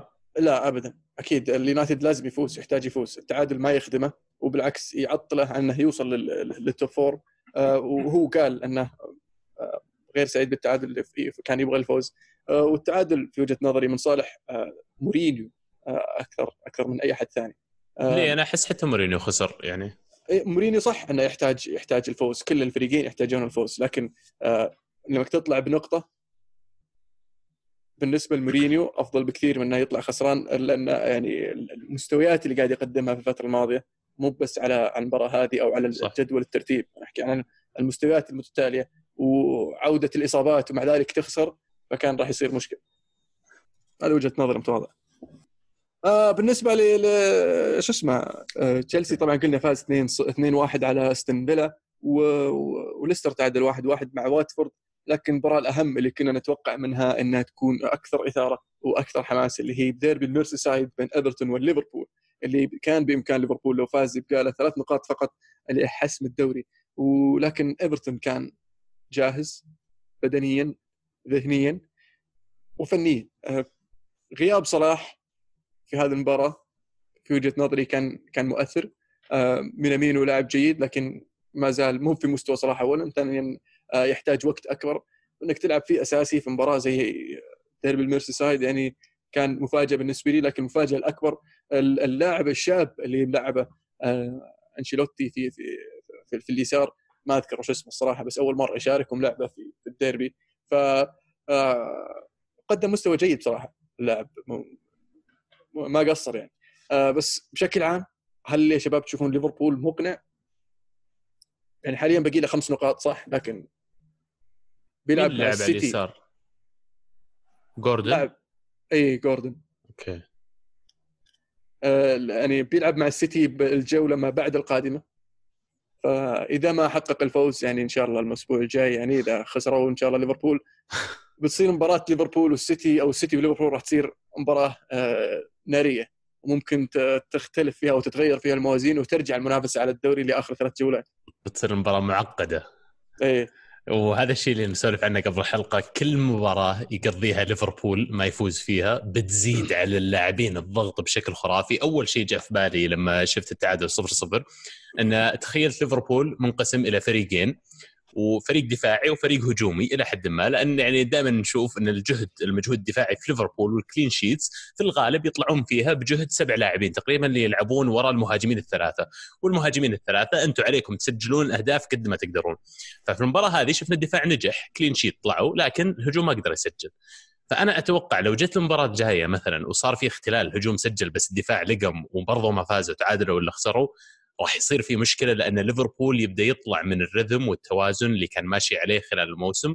وممكن تشوف زي ما قال المباراة زي مانشستر سيتي مباراة ست نقاط تفتح أبو المنافسة على الدوري من جديد لأن فعليا ما بقى إلا ست مباريات أو ثمان مباريات من اليوم. سيتي لو فاز المباراة الجاية فرق 20 نقطة على الورق مرة كثير لكن أحسن مباراتين ليفربول يخسر ستة وسيتي يكسب ستة. ممكن يعني النفسيات تلعب. اللي أبغى أوصله إنه في سيناريو يوجد سيناريو. إن السيتي يفوز بالباقي كله وليفربول ما أدري إيش يقعدون يفلمون. يمكن ألمو عند الماث حق النقاط أفضل شيء مني. بس كم نقطة باقي لهم؟ آه، ليفربول باقي لهم خمس نقاط من ست مباريات يعني. يعني لو يفوزون المباراة الجاية يبقى لهم نقطتين فقط. فالكي المباراة يعني الجاية من لازم يفوزون. من جدكم يا إيه. عيال من جدك قاعد تناقشون الموضوع. أنا أقول لك في يعني. سيناريو السؤال المباراة الجاية ضد مين؟ بس خلينا نتذكر. أي كريستال بالاس. المباراة الجاية ضد كريستال بالاس. كريستال حلو، بالاس يجي يعني قدم. مباراة إيه. رائعة. بس المشكلة انهم لعبوا ضد بورنموث. بورنموث في مستوى سيء لكن فعلا اللي اللي أنا شفت الشوط الأول من مباراة كريستال بالاس. آه، كانت كانت ممتعة بصراحة. أول مرة أشوف كريستال بالاس زي كذا فنانين. أن حتى يوم شفت التشكيلة حقتهم كانت خرافية لما تشوف قدام آه، جوردن وزاها ومدري ما أذكر من كان اللي معه بعد. وفي خط الوسط في عندك ميهالوفيتش ذا اللي سجل فاول خالع. مو ميهالوفيتش اسمه اسمه زي ميهالوفيتش؟ آه، سجل سجل هدف فاول جميل ومعه لسه كوناتي. فريقهم جيد يعني. فممكن يسبون يسببون damage لل- للفريق زي ليفربول. بس المشكلة إن إن كريستال بالاس في منتصف الترتيب يعني مريحين. كريستال و- بالاس صايد الكبار يعني ما أنت عارف. أنا عارف. أنا وياك عارفين صدقني. آه، فممكن يسببون مشاكل لليفربول. وكل الفرق أنا أشوف يعني أنا بس بحط نفسي لاعب لوهلة في أي فريق في البريمير ليج لو ترتيبي العشرين يا شيخ ونزلتني مباراة ضد ليفربول مو بس ليفربول ليفربول سيتي يونايتد أي أحد بيكون متصدر ذاك الوقت بيجي بالدوري أنا متساوي عندي أنا ما عندي شيء اخسر أنا جاي أبى أستقعد للفريق مو فايز بالدوري قدامي. ويعني شفناها شفناها في كذا سنة قبل ترى لما يجي سباق الدوري وشكله محسوم في آخر الدوري تبدأ المباريات تصير مرة صعبة تفوز فيها خلاص مرة صعبة ما حد يبيك تحسمها قدامه. يعني صارت مع ليستر صارت مع تشيلسي صارت مع مانشستر سيتي صارت مع كثير أندية. آه بنشوف الحين إيش يصير مع ليفربول. يعني النحس ما- النحس اللي يخليني بس أقول. اي إحنا إحنا بس نبحث عن الإثارة يعني. صدق شو الفائدة؟ يحسمون الدوري من الجوله 32 صدقني في في قوة في الاف ما تبغى اللقب ينحسم بالسرعه هذه. هم هم متفقين ان أفضل اللقب ينحسم أفضل للجميع. في الجولة 38 أوه راح يصير ممتع. يسويها. كم كم نسبه نسبة ال- ال- ال- السيتي إنه يحقق الدوري؟ يحقق الدوري؟ إيه، أعتقد يخطف من اثنين. ليفربول 2 إلى 3% أعتقد. معقول. إي مو مو مستحيل. 2 3% بس ممكن فجأة تقلش كذا تصير 2% ذي ونشوف يعني لما تخلص الجولة الجاية يعني ممكن تغير ال- ال- النسبة. ولا بالنسبة وارد بعد كل جولة تراجع بعد كل إصابة بعد كل تصريح راح يتم مراجعة النسبة هذه. شفت مباراة بس قبل ما نطلع. طيب؟ شفت مباراة أستون فيلا وشيفيلد؟ خلينا نسولف أشياء واقعية وصارت يعني.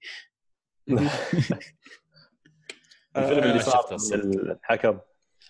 ال- الكرة تعدت الخط المرمى والحارس مساكها بيدينا ودخل الحارس جوا المرمى و... واللي اللي ماسك الحارس الشبك الجانبي يعني لهالدرجة الحارس داخل. والحكم قال تشوف كم اللعب. الحارس في العادة تشوف وجه الحارس العادة. اللعيبة آه خلاص راحت الكرة دخلت جول عرفت حتى اللعيبة كلهم كلهم لعيبة انه خلاص هدف يعني كمل العب إيش في طيب الساعة ما رنت الساعة. تقنية يقول. الصقر. ما رنت كمل الفار حكام الراية الضمير أي شيء يا ابن الحلال مو معقول اللي صاير والله صدق صدق بعيد عن الذب سالفة الضمير انت سميتها الحين بس سالفة اللي هو الحكم وتقديره للقطات مشكلة وضع الفار ومشكلة وضع التقنيات اللي زي كذا إن الحكم يبدأ يعتمد عليها بزيادة ويبدأ يتخذ قراره based بس على التقنية، طب التقنية في هذه الحالة failed صار فيها خلل يعني ما ما ما ما خلينا نقول آه، رنت الساعة عشان تعلن الجول، المفروض إن الحكم عنده يا أخي الشجاعة والنجاعه إنه يجي يقول لا لحظة الكرة عدت أنا شفتها. وأتذكر فيها حكم علي ابو جسيم الظاهر الله يذكره بالخير آه، أو جمال غندور. جمال غندور كانت واحدة من البطولات وكانت هجمة مرتدة ظاهر بطولة عربية. وصارت تمريرة حكم الراية رفع الراية على أساس offside حكم الساحة كمل. لأن مرة ثانية أنا كحكم أنا مسؤول عن القرارات داخل الملعب. إذا حسيت إن الشخص اللي قاعد يساعدني وأرجع بتسميتها مساعد VAR video assistant referee وحتى هذه تقنية الصقر assistant في الأخير فاتخاذ القرار على الحكم أنا أشوف يتحمل مسؤوليتها إذا كانت زاوية الرؤية عنده واضحة. بس ابى أوضح لك وش صار طبعا. اللي طلع ال- البيان الرسمي من تقنية عين الصقر أن المدافع والحارس والمهاجم والقائم غطوا على الكاميرات السبعة اللي المفروض تلقط الكورة فعشان كذا ما رنت الساعة. طبعا نرجع الحين طيب رن ما رنت الساعة الفار المفروض يشوفها. كوره واضحة بالإعادة دخلت جوا المنطقة جوا المرمى. لكن الفار قالوا الحكم ما طلب مساعدتنا وقال إنك تكمل فما له دخل. وش فايدتك أنت الحين؟ الحين مو بقالوا الفار حق هدف بلنتي أو طرد. طيب ما دام انك شفت إن الكره دخلت دق على الحكم قال له يا حكم ألو ترى هدف. انتهت سجل السالفه عندك جول إيه. عجزت لي ألو حمد ألو. أصبر مشهور خط ما أدري يعني.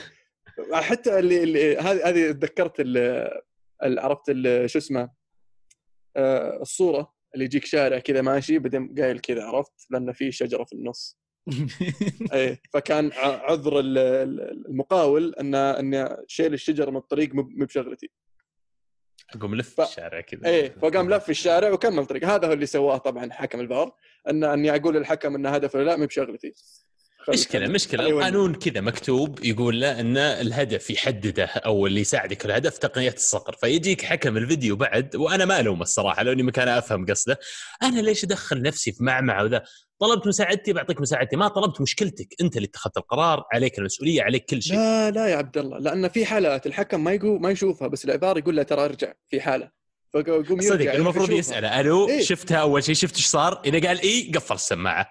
قال لا لا. والله ما شفت. قال ترى بالشوط الحكم ترى في جول لأن حكم الساحة يعتمد على عين الصقر اللي هي الساعة اللي بتهز في يده. ودام الساعة ما هزت هو بيكمل اللعب.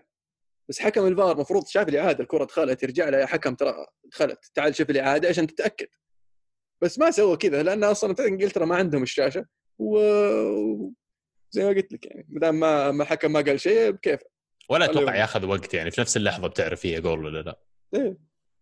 فاتوقع إن الحالة ما قد صارت يعني قبل فما ما ما, كان فيه يعني تجربة آه، قبل تخلي الوضع يسمح للتدخل ولا لا لأن الحكم ممكن برضه يقول زي ما قلتوا والله أنا مالي دخل. أنا عندي آه، تقنية بيدي. إذا ما هزت خلاص. وشو اللي أرجع للفار؟ يعني هل مسموح لي أرجع للفار وأنا عندي أساسا تقنية حقت عين الصقر؟ فكانت اللخمة. حتى الحكم أصلا وجهه وقتها تحس إنه يناظر يسمع. بعدين ما بس فجاه. قام يأشر اي فجأة قام يأشر على يده إنه ما إنه ما جاني تنبيه أو شيء.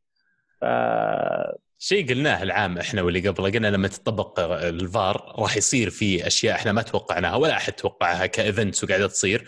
وكل ما يصير event وهذه أعتقد واحدة منهم راح يفتح نقاش جديد طب لو صار كذا طيب في حال صار كذا وأنا ما أعتقد مرة ثانية زي ما قلنا مرة واثنين وثلاثة أنا ما أعتقد إن هذه الصيغة النهائية للتكنولوجيا في كرة القدم والمساعدتها للحكام هذه بس فاتحة الباب اللي بتخلي أسئلة زي كذا كثير تنطرح وفي هذه الحالة إيش بنسوي؟ في هذه الحالة إيش بنسوي؟ طيب هدف من أصل مثلا ألف هدف دخل الفا- الفار failed فيه، هل إحنا أوكي بالنسبة لنا خطأ من كل ألف هدف؟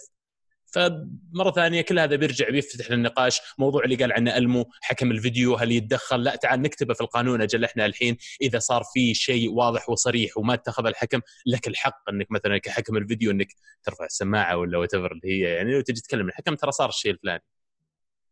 ولازم يصير في الشيء- شاشة عشان يرجع لها هو بعد. والشيء فكرة اللي انها عفوا. ان فكرة ان ان تعتمد على حكم ال- ال- الفار انه يعطيك القرار أو لا. هذا أشوف إنك تخلي رأيين في في في رأي واحد لأن في بعض الحالات فعلا على حسب تقدير الحكم. فلازم يصير في شاشة في الدوري الإنجليزي بحيث إنه يرجع لها الحكم وتمشي الأمور. يسوون لهم نظارة مثل ذي فيها شاشة و already شيء مخترع مو بشيء يعني جديد. مم. جوجل عندهم نظارة وظاهر أبل بيطلعون نظارة. حبيبي العب له ال replay ال replay وهو قاعد يركض ما يتحرك. اعطوه نظارات زي ديفيدز بعد ذيك لو تذكرونها.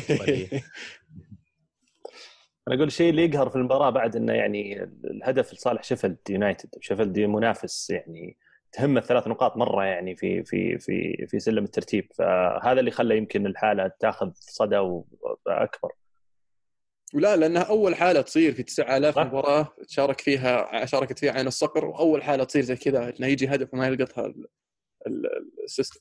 أول مرة في 9000 مباراة ها؟ اي شوف إذا هذه فعلا statistic معقول ومقبول ال- إن تكنولوجيا fails مرة كل 9000 اي. معقول معقول من الآه عين الصقر. لكن عين الصقر والفار شيئين مختلفين. إذا ما لقطت عين. الصقر ليش عندي فار أنا؟ أتفق. نبي إيطاليا آه. المو مباراة مباراة هو اللي قال ما دخل. هو اللي قال. قبل ما نطلع من Premier League بس تعليق واحد أخير.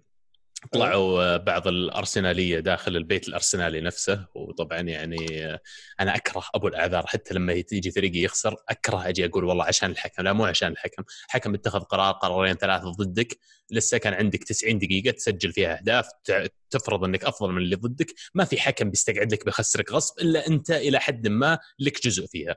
فيجي يطلعون يقولون لك انه والله آه، في ثلاث لاعبين من الفريق الأول تم عزلهم قبل مباراة السيتي لأن صارت في حالة إصابة كورونا وما قدرنا نستعد بالشكل المطلوب. وإحنا اسمع ما راح نعلن أسامي اللاعبين لكن نقول لكم إنهم فريق يعني لاعبين في الفريق الأول.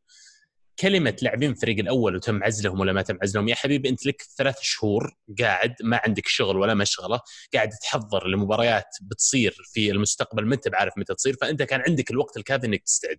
سالفة تجي تقول أنا عندي كان كورونا ما كورونا وعشان كذا خسرت كلام فاضي. لو عندك فعلا هذه الأشياء كان تكلم فيها قبل المباراة. والشيء الآخر هو الشيء اللي تكلمنا عنه من قبل كمان الاف الإنجليزي بقرارة برجعة المباريات فيها جزء كبير من الإجحاف بحق الأندية لأنه يعني الاستعداد غير كامل من ناحية وجود اللاعبين مع بعض.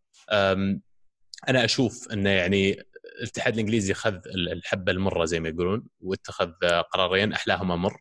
ببدء المسابقة ولازم يخلصها باللهيبة. لكن اللي قاعدين نشوف إنه قاعد تاثر على جودة الكورة اتليست يعني بوجهة نظر شخصية. جميل.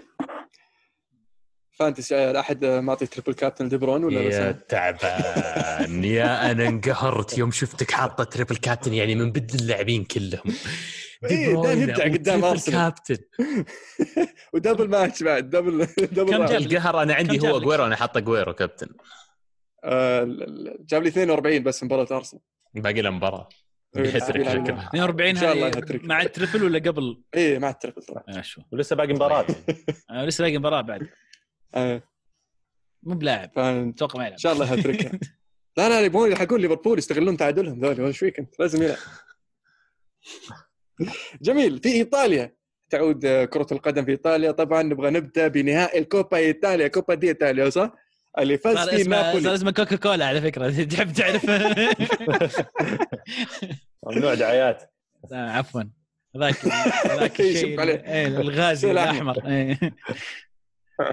فهمتوا؟ أسلم لا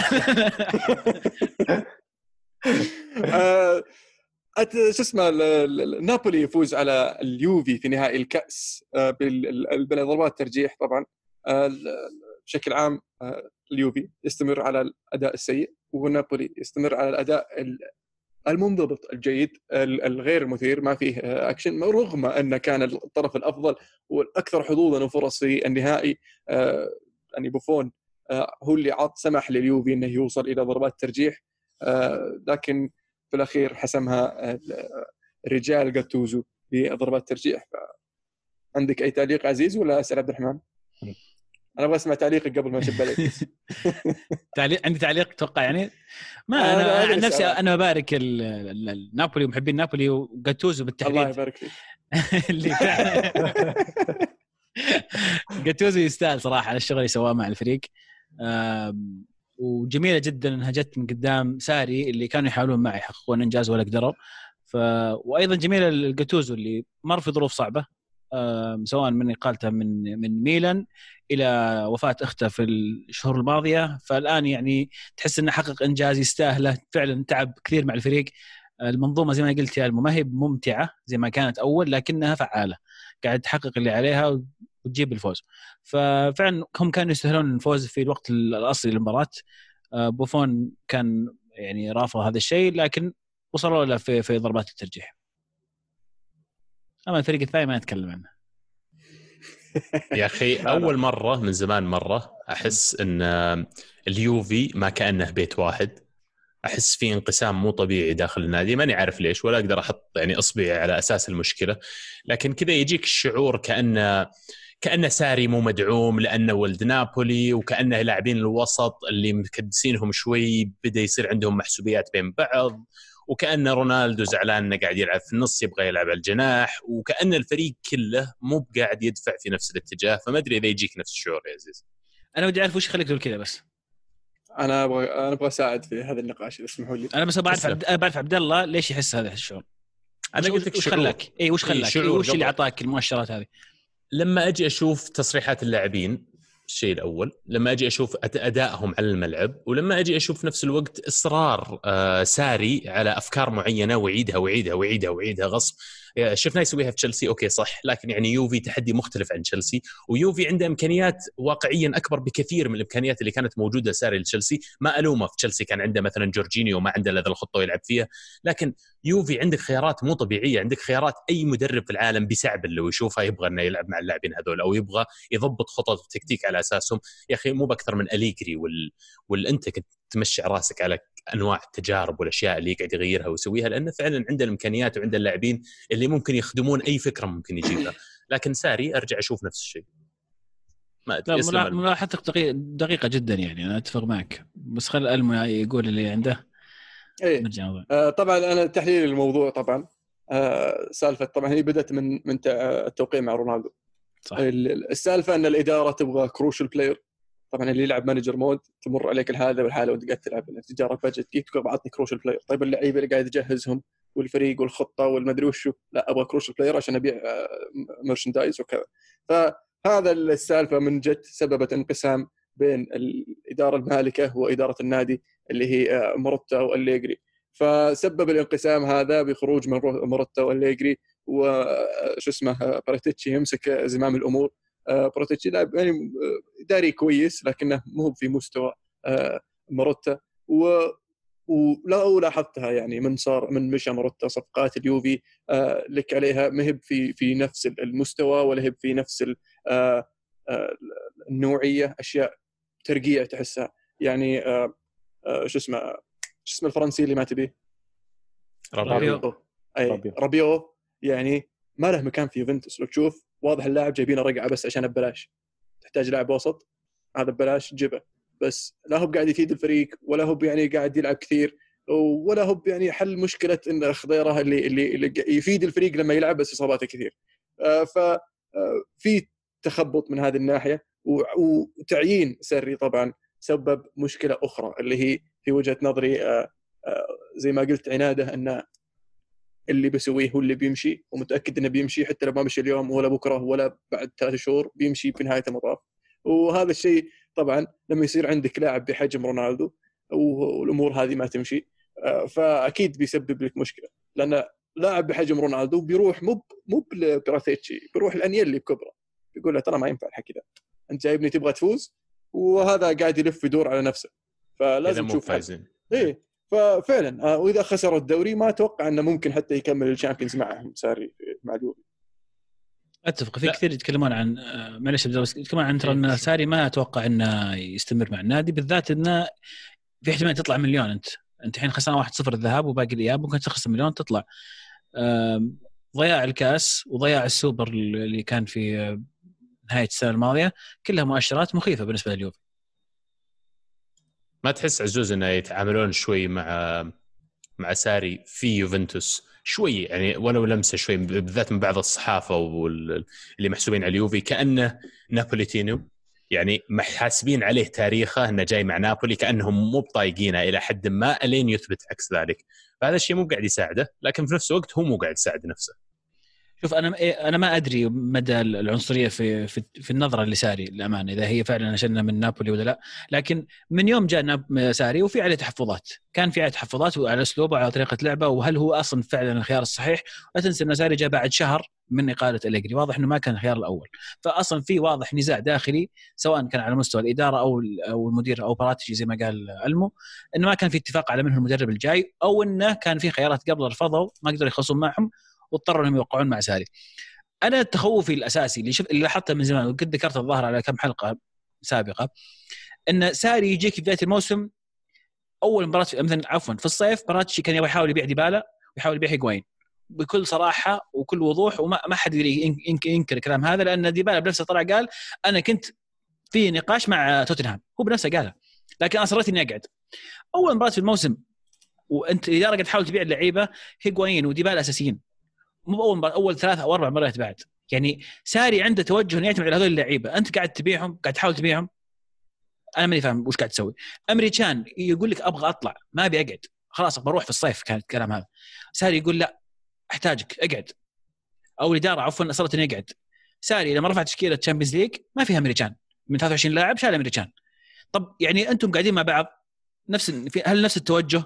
متفقين على الإدارة وين رايحه الفريق وين رايح ولا كل واحد يشتغل هل في. تواصل؟ هل في تواصل اي بالضبط هل تتكلمون عن الموضوع أصلا؟ ماني فاهم شلون الإدارة قاعدة تشتغل في طريق وساري في طريق أنا ما أقول لك انه ساري ما عنده أخطاء. ساري عنده أخطاء كثيرة وألومه إنك 180 دقيقة ما أنت عارف تجيب هدف وأنت عندك الأسماء الخرافية هذه وعندك اللعيبة وعندك الأدوات والأسلحة وأنت مستمر على نفس الطريقة ونفس الأداء. وكلنا نقول لك طلع بيانيتش من خانة ال regista لا تلعب اللاعب المحور الأخير لعبه على اليمين. رجع رجع أيام روما ولكن أنت مصر على نفس الطريقة لأنه اللاعب اللي جورجينيو حقك. مصر. عندك اخطائك لكن في نفس الوقت الإدارة مو قاعدة تساعد الإدارة مو قاعدة تتعامل معه. طلب أدوات معينة ولا جابوا له إياها. أظهرة ما عنده اظهر الرجال. كوادرات يلعب ظهير يمين. فيعني الخطأ يشمل الجميع الإدارة كلها في تخبط وللأمانة وما هو بصيغة مبالغة. الأسبوع الماضي قلت أنا أتوقع نابولي يفوز بالكاس وفعلا أتوقع الآن احتمال كبير إن لاتسيو يخطف الصداره وياخذ الدوري. ما أستبعد ابدا بالعكس احتمال كبير. على الأداء لاتسيو عنده عنده مباراة كبيرة امام أتلانتا خرج أرضه فهذه يعني حساباتها مختلفة. رونالدو أتوقع يعني ما هدف. إيه ف فوز آه، لاتسيو على أتلانتا في هذه المباراة قد يعني آه، يعطينا انطباع إن فعلا لاتسيو جديين في المنافسة على الدوري. أنا طيب، حتى الآن أنا غير مقتنع حتى الآن أنا أشوف لاتسيو زي ليستر. لو انه متصدر الحين بفرق أربع نقاط بقول لك لا بيجي اليوفي بالحقم طيب سؤال على اللي قلته قبل شيء إلمو إنه يعني بالنسبة لليوفي هل فعلا تحس إن المشكلة هذه بدت بجية رونالدو أو بقرار إنهم بيبغون يجيبون رونالدو؟ إيه أنا هذا هذا قراءتي الموضوع لأنه فعلا يعني آه, آه، شو اسمه ماروتا مو من النوع اللي اللي يقول سم إن شاء الله لا رجال فاهم وعارف وعنده خطة خطة عشان يوصل الهدف. فجت الإدارة قالوا نبغى نجيب رونالدو وتكمل هدفك. قال طيب عشان أجيب رونالدو ما راح أقدر أمشي بالخطة لأني حاطها وإحنا متفقين عليها من أساس. قال لا بس نحتاج والله فلوس ورونالدو يعني فرصة يجينا. طبعا أحد تجي فرصة يجيب رونالدو ما راح يقول لا. يعني من وأتذكر احتفال عزيز برونالدو أصلا إيه. في روسيا في كأس العالم. صحيح يعني. وما الوم اي أحد بيجي رونالدو راح ينبسط. تخيل ميسي يروح أرسنال أنت منبسط صح. كيف تنبسط ميسي ورونالدو ما في زيهم. آه، ف التوجه مروتا والأهداف اللي حاطها والطريقة اللي يبغى يوصل فيها للهدف ما ما ما تلقى فيها رونالدو لأن رونالدو لما يصير موجود راح يغير لك من موازين الفريق. راح يكون راتبه مختلف راح يكون تعامله مختلف وراح يصير لازم تبني الفريق حوله ويصير لازم تخلي الفريق كله يعني آه، يعتمد على رونالدو بطريقة ما أو بطريقة ما عرف فراح يشوش على آه، آه، كمدرب اللي هو ماشي مع مروتا في واللي هو مدير الفريق. ف لخبطت أوراق ماروتا و... وطبعا غير سالفة الليجري اللي كان يقول اياها عزيز إن الليجري كان عنده خطة في تجديد الفريق وكانوا رافضينها الاداره وهنا سببت المشاكل. وزي على قولتهم الضومنه بدت فعلا فعلا. من الهاشتاج بي إكس صار يقول 180 دقيقة الفريق عقيم وممل بدون أي فرصة على المرمى حقيقية. الفوز الباهت على أندية إيطاليا كان غير مرضي لكنها الحين صار إنجاز لأن صرنا نخسر قدامهم. ساري نحر الفريق لدرجه ان الوضع السابق جنة مقارنة بالحالي. hard luck لدي ليخت وبنتنكور وبوفون الخارق بس أبغى أقول شيء بس الجمهور اليوفي. آه وش كانت استنى. آه. الزبده بقول لك ما أذكر لكم ان واحد ما يقدر النعمة إلا فقدها بس الزبدة الحين تعرف إن أليجري رجال. بس. صح. إيه. وأذكر أنا شفت تصريح الأليجري. بعد النهاية يعني واحد من الجمهور حاطه إنه يتكلم إنه تبون كوره ممتعة؟ ممكن أنا ألعب لك كوره ممتعة وفي الأخير ما أفوز بشيء.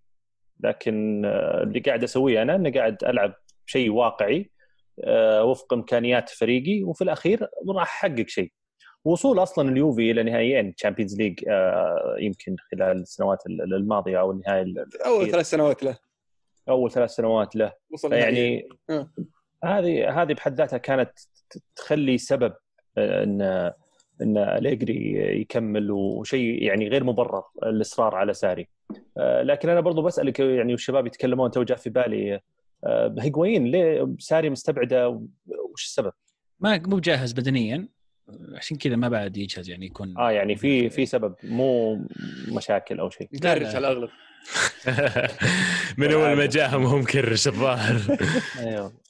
فعلا ترى أليجري كان يقول اللي يبغى المتعة يروح السيرك. يعني أنسى المتعة مو مو موضوعنا متعة موضوعنا الفوز.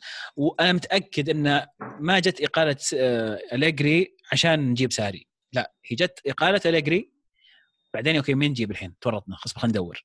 وراحوا لجوارديولا وما زبط وراحوا لبوكاتينو وما زبط وراحوا فقارنوا بين ساري وبين الظاهر يمكن وقتها إنزاجي وإنزاجي يمكن قال ما أبغى. كان في اسماء مطروحة أخرى في الاخير قالوا تدري خلاص جيب ساري عشان يكون عتبة للخطوة اللي بعدها اللي هو جوارديولا. هذه الفكرة يعني.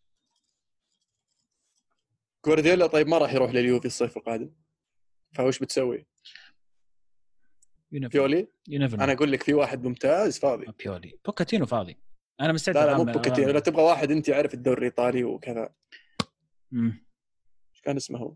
واحد اسرع سباليتي؟ سباليتي. لا يا رجل. يا رجل. يا رجل. اذكر الله. لا اله الا الله بس, لا بس يعني ما أدري وضع. وضع ساري غريب يعني يقهر. أنا ما أدري ما ما أشجع اليوفي ولكن أشوف المباراة وأحس إنه كان بالإمكان احسن أفضل مما كان. يعني الفريق فعليا مهما كان في سوء آه، يظل يظل آه، خلينا نقول ال- ال- الإرث ال heritage يا ألمو. football heritage football heritage يظل الفريق يعني محافظ على هذا النوع خصوصا مثل النهائيات لكن اللي صار في نهائي السوبر واللي صار في نهائي آه، الكاس يعني شيء يخليك فعلا تستغرب وتحس إنه اللي قالوه شباب يعني آه، ألمو عبد الله شيء متعلق بالإدارة متعلق من البداية شيء واقعي جدا وأقرب للحقيقة. يقول لك أول مرة رونالدو يخسر نهائيين ورا بعض. بالضبط. لا المشكلة مع الفريق بحجم اليوفي. ضد ضد مين؟ ميلان ونابولي صح؟ لا لاتسيو نابولي. لاتسيو لاتسيو نابولي. إيه. يعني مع احترامي لاتسيو نابولي لكن اليوفي في مستوى مختلف. بس والله تحية لبوفون تكفى. يا عمري يا أخي بوفون يظل. وبعدين سؤال ثاني معليش. 42 سنة وقاعد يعني تعرف اللي يعني هو كان مرة خرافي بس أنا عرفت اللي قاعد يمدد الموضوع البنتيات وأنا عارف بنتيات إحنا بنجيب العيد يعني أنا عارف. شوف دانيلو واقف شوف بلنتي وأنا عارف إن الوضع سيء. هذا السؤال ليش دانيلو يشوت؟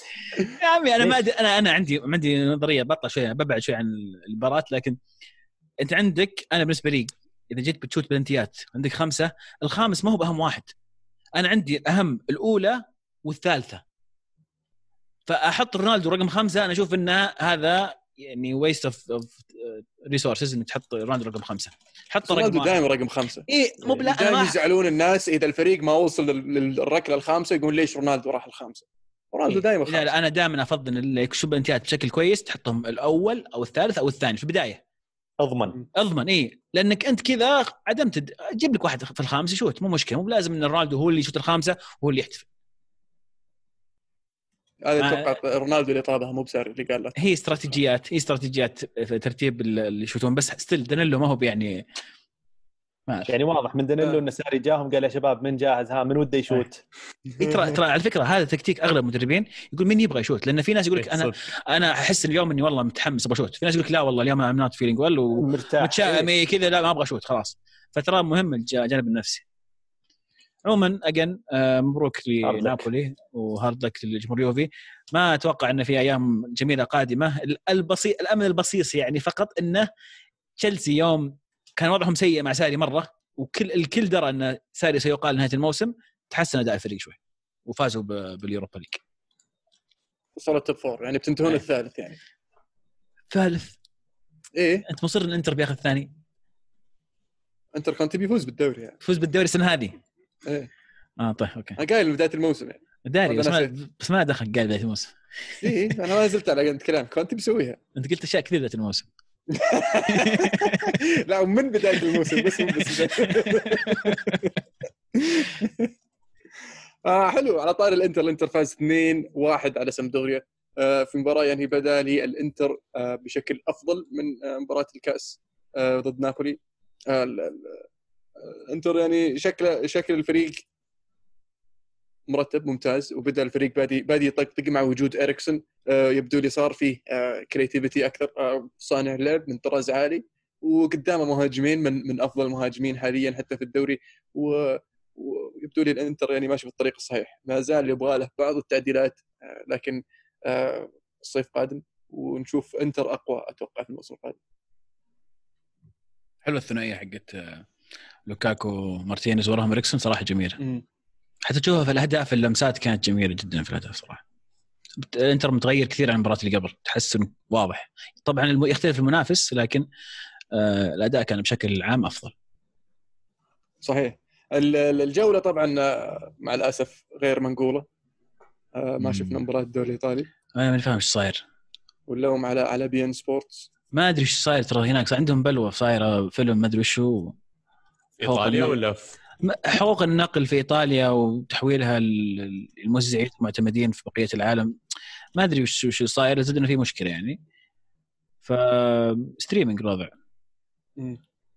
أتلانتا استمر أتلانتا زي ما هو يعني. إذا أحد عنده أي يعني شك في وضع أتلانتا وش قاعد يسوون ترى رجعوا فازوا 4-1 يعني كورونا ما كورونا ما إيه، يهمك. ما يفرق معهم. سجل. ف متحمس صراحة على الفريق هذا. فريق فريق يعني يلعب, يلعب ولا يبالي.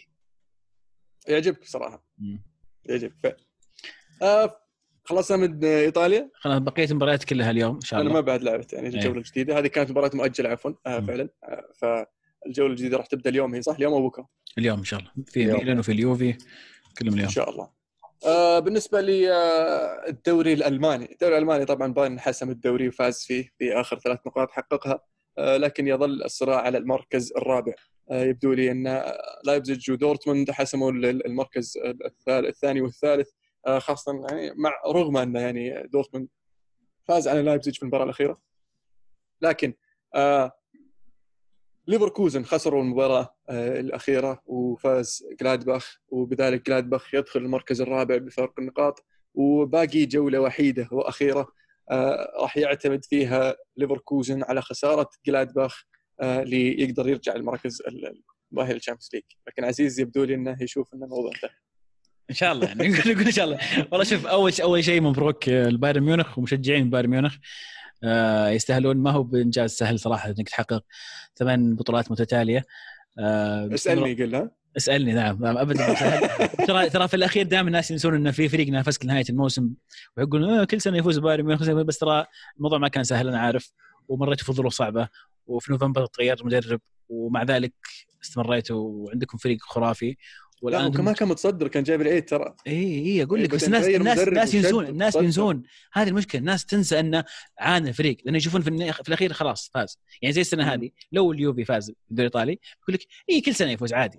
ينسون انه كان في منافسة إنتر ولاتسيو إلى نهايه إلى آخر الرمق يعني نرجع إلى ألمانيا عمل جبار يستاهلون عليه التحية كينجزلي كومن جاب الدوري رقم ثمانية له في لا ثمانية في تاريخه.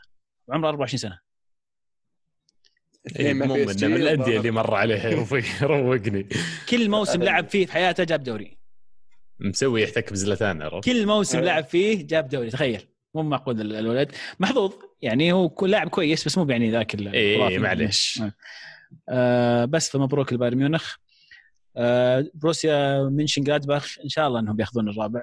تعثر آه ليفركوزن الأخير أعطى أمل كبير لجلادباخ لكن أتوقع لسه ما نحسم شيء. وأمل كبير للي يحلمون في آه، صفقة هافرتز كاي يعني هافرتز مم.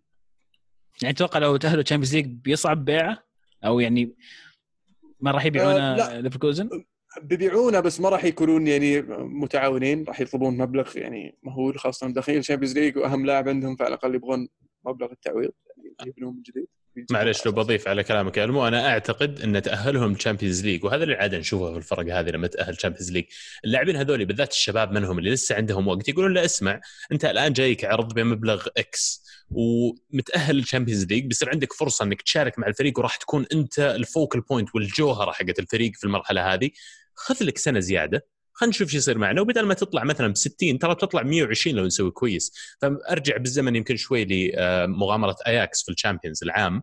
اللاعبين هذول نفسهم اللي سووا المغامرة ووصلوا إلى آه، نص النهائي. كم تتوقع تغير سعرهم عن السنة اللي قبل؟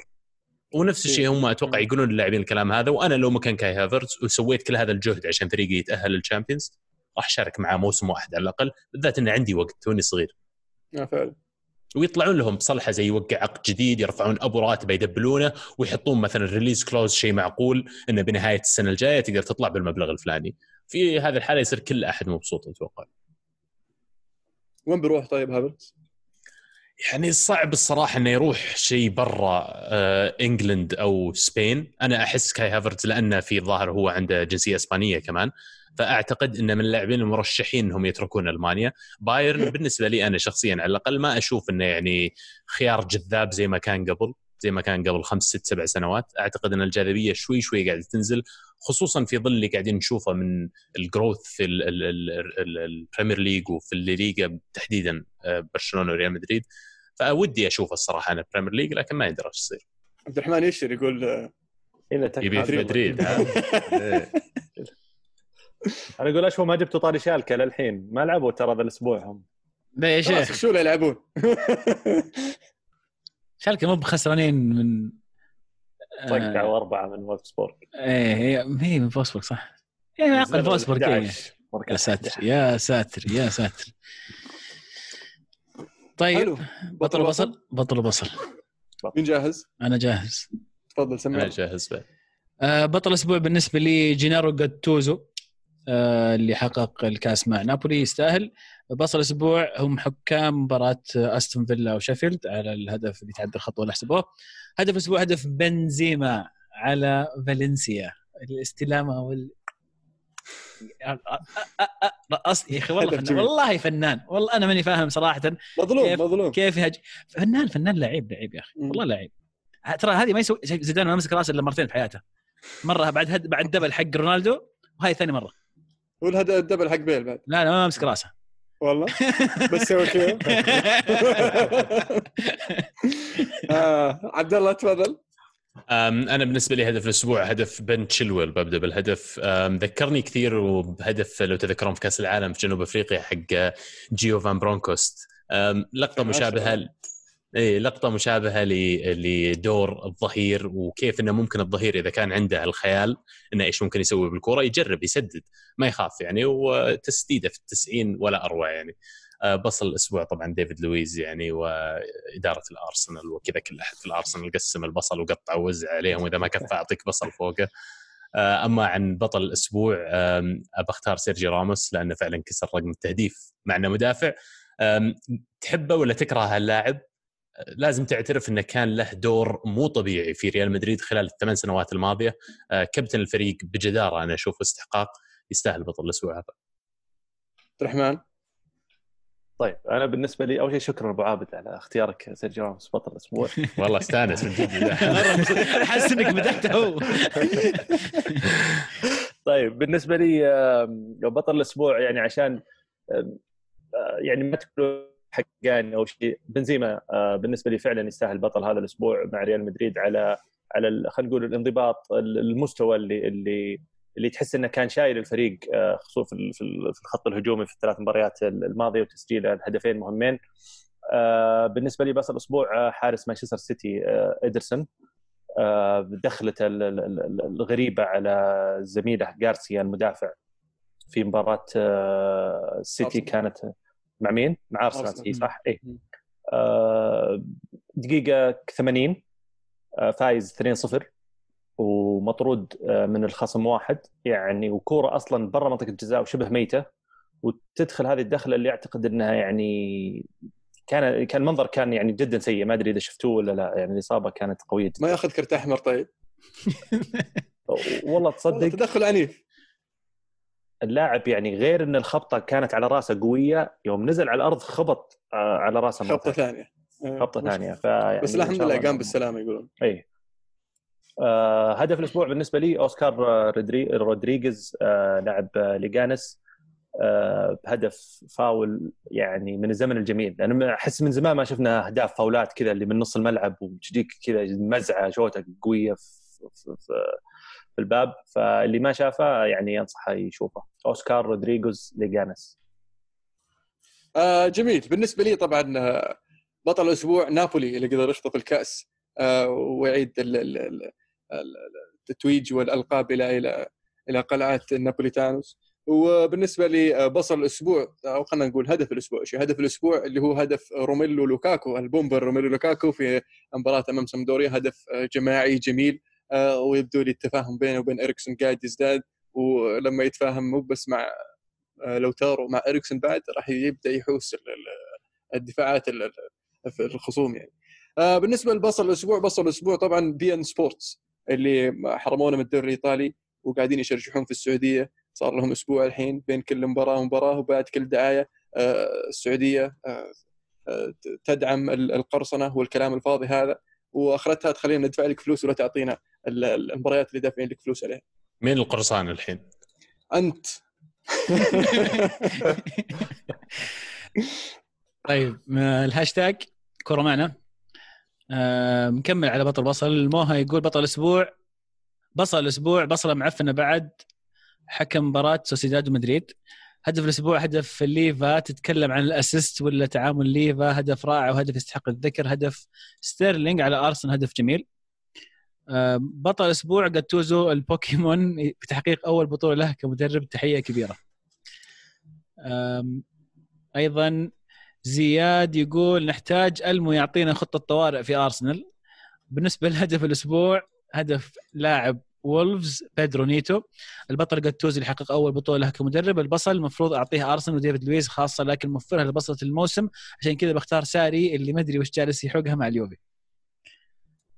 كتاب بنجيك على موضوع أرسنال كتاب مفحم بطل الأسبوع ريال مدريد لاستعادة صدارة الليغا ويشعل الحماس في الدوري. هدف الأسبوع هدف الظاهرة بنزيما الثاني.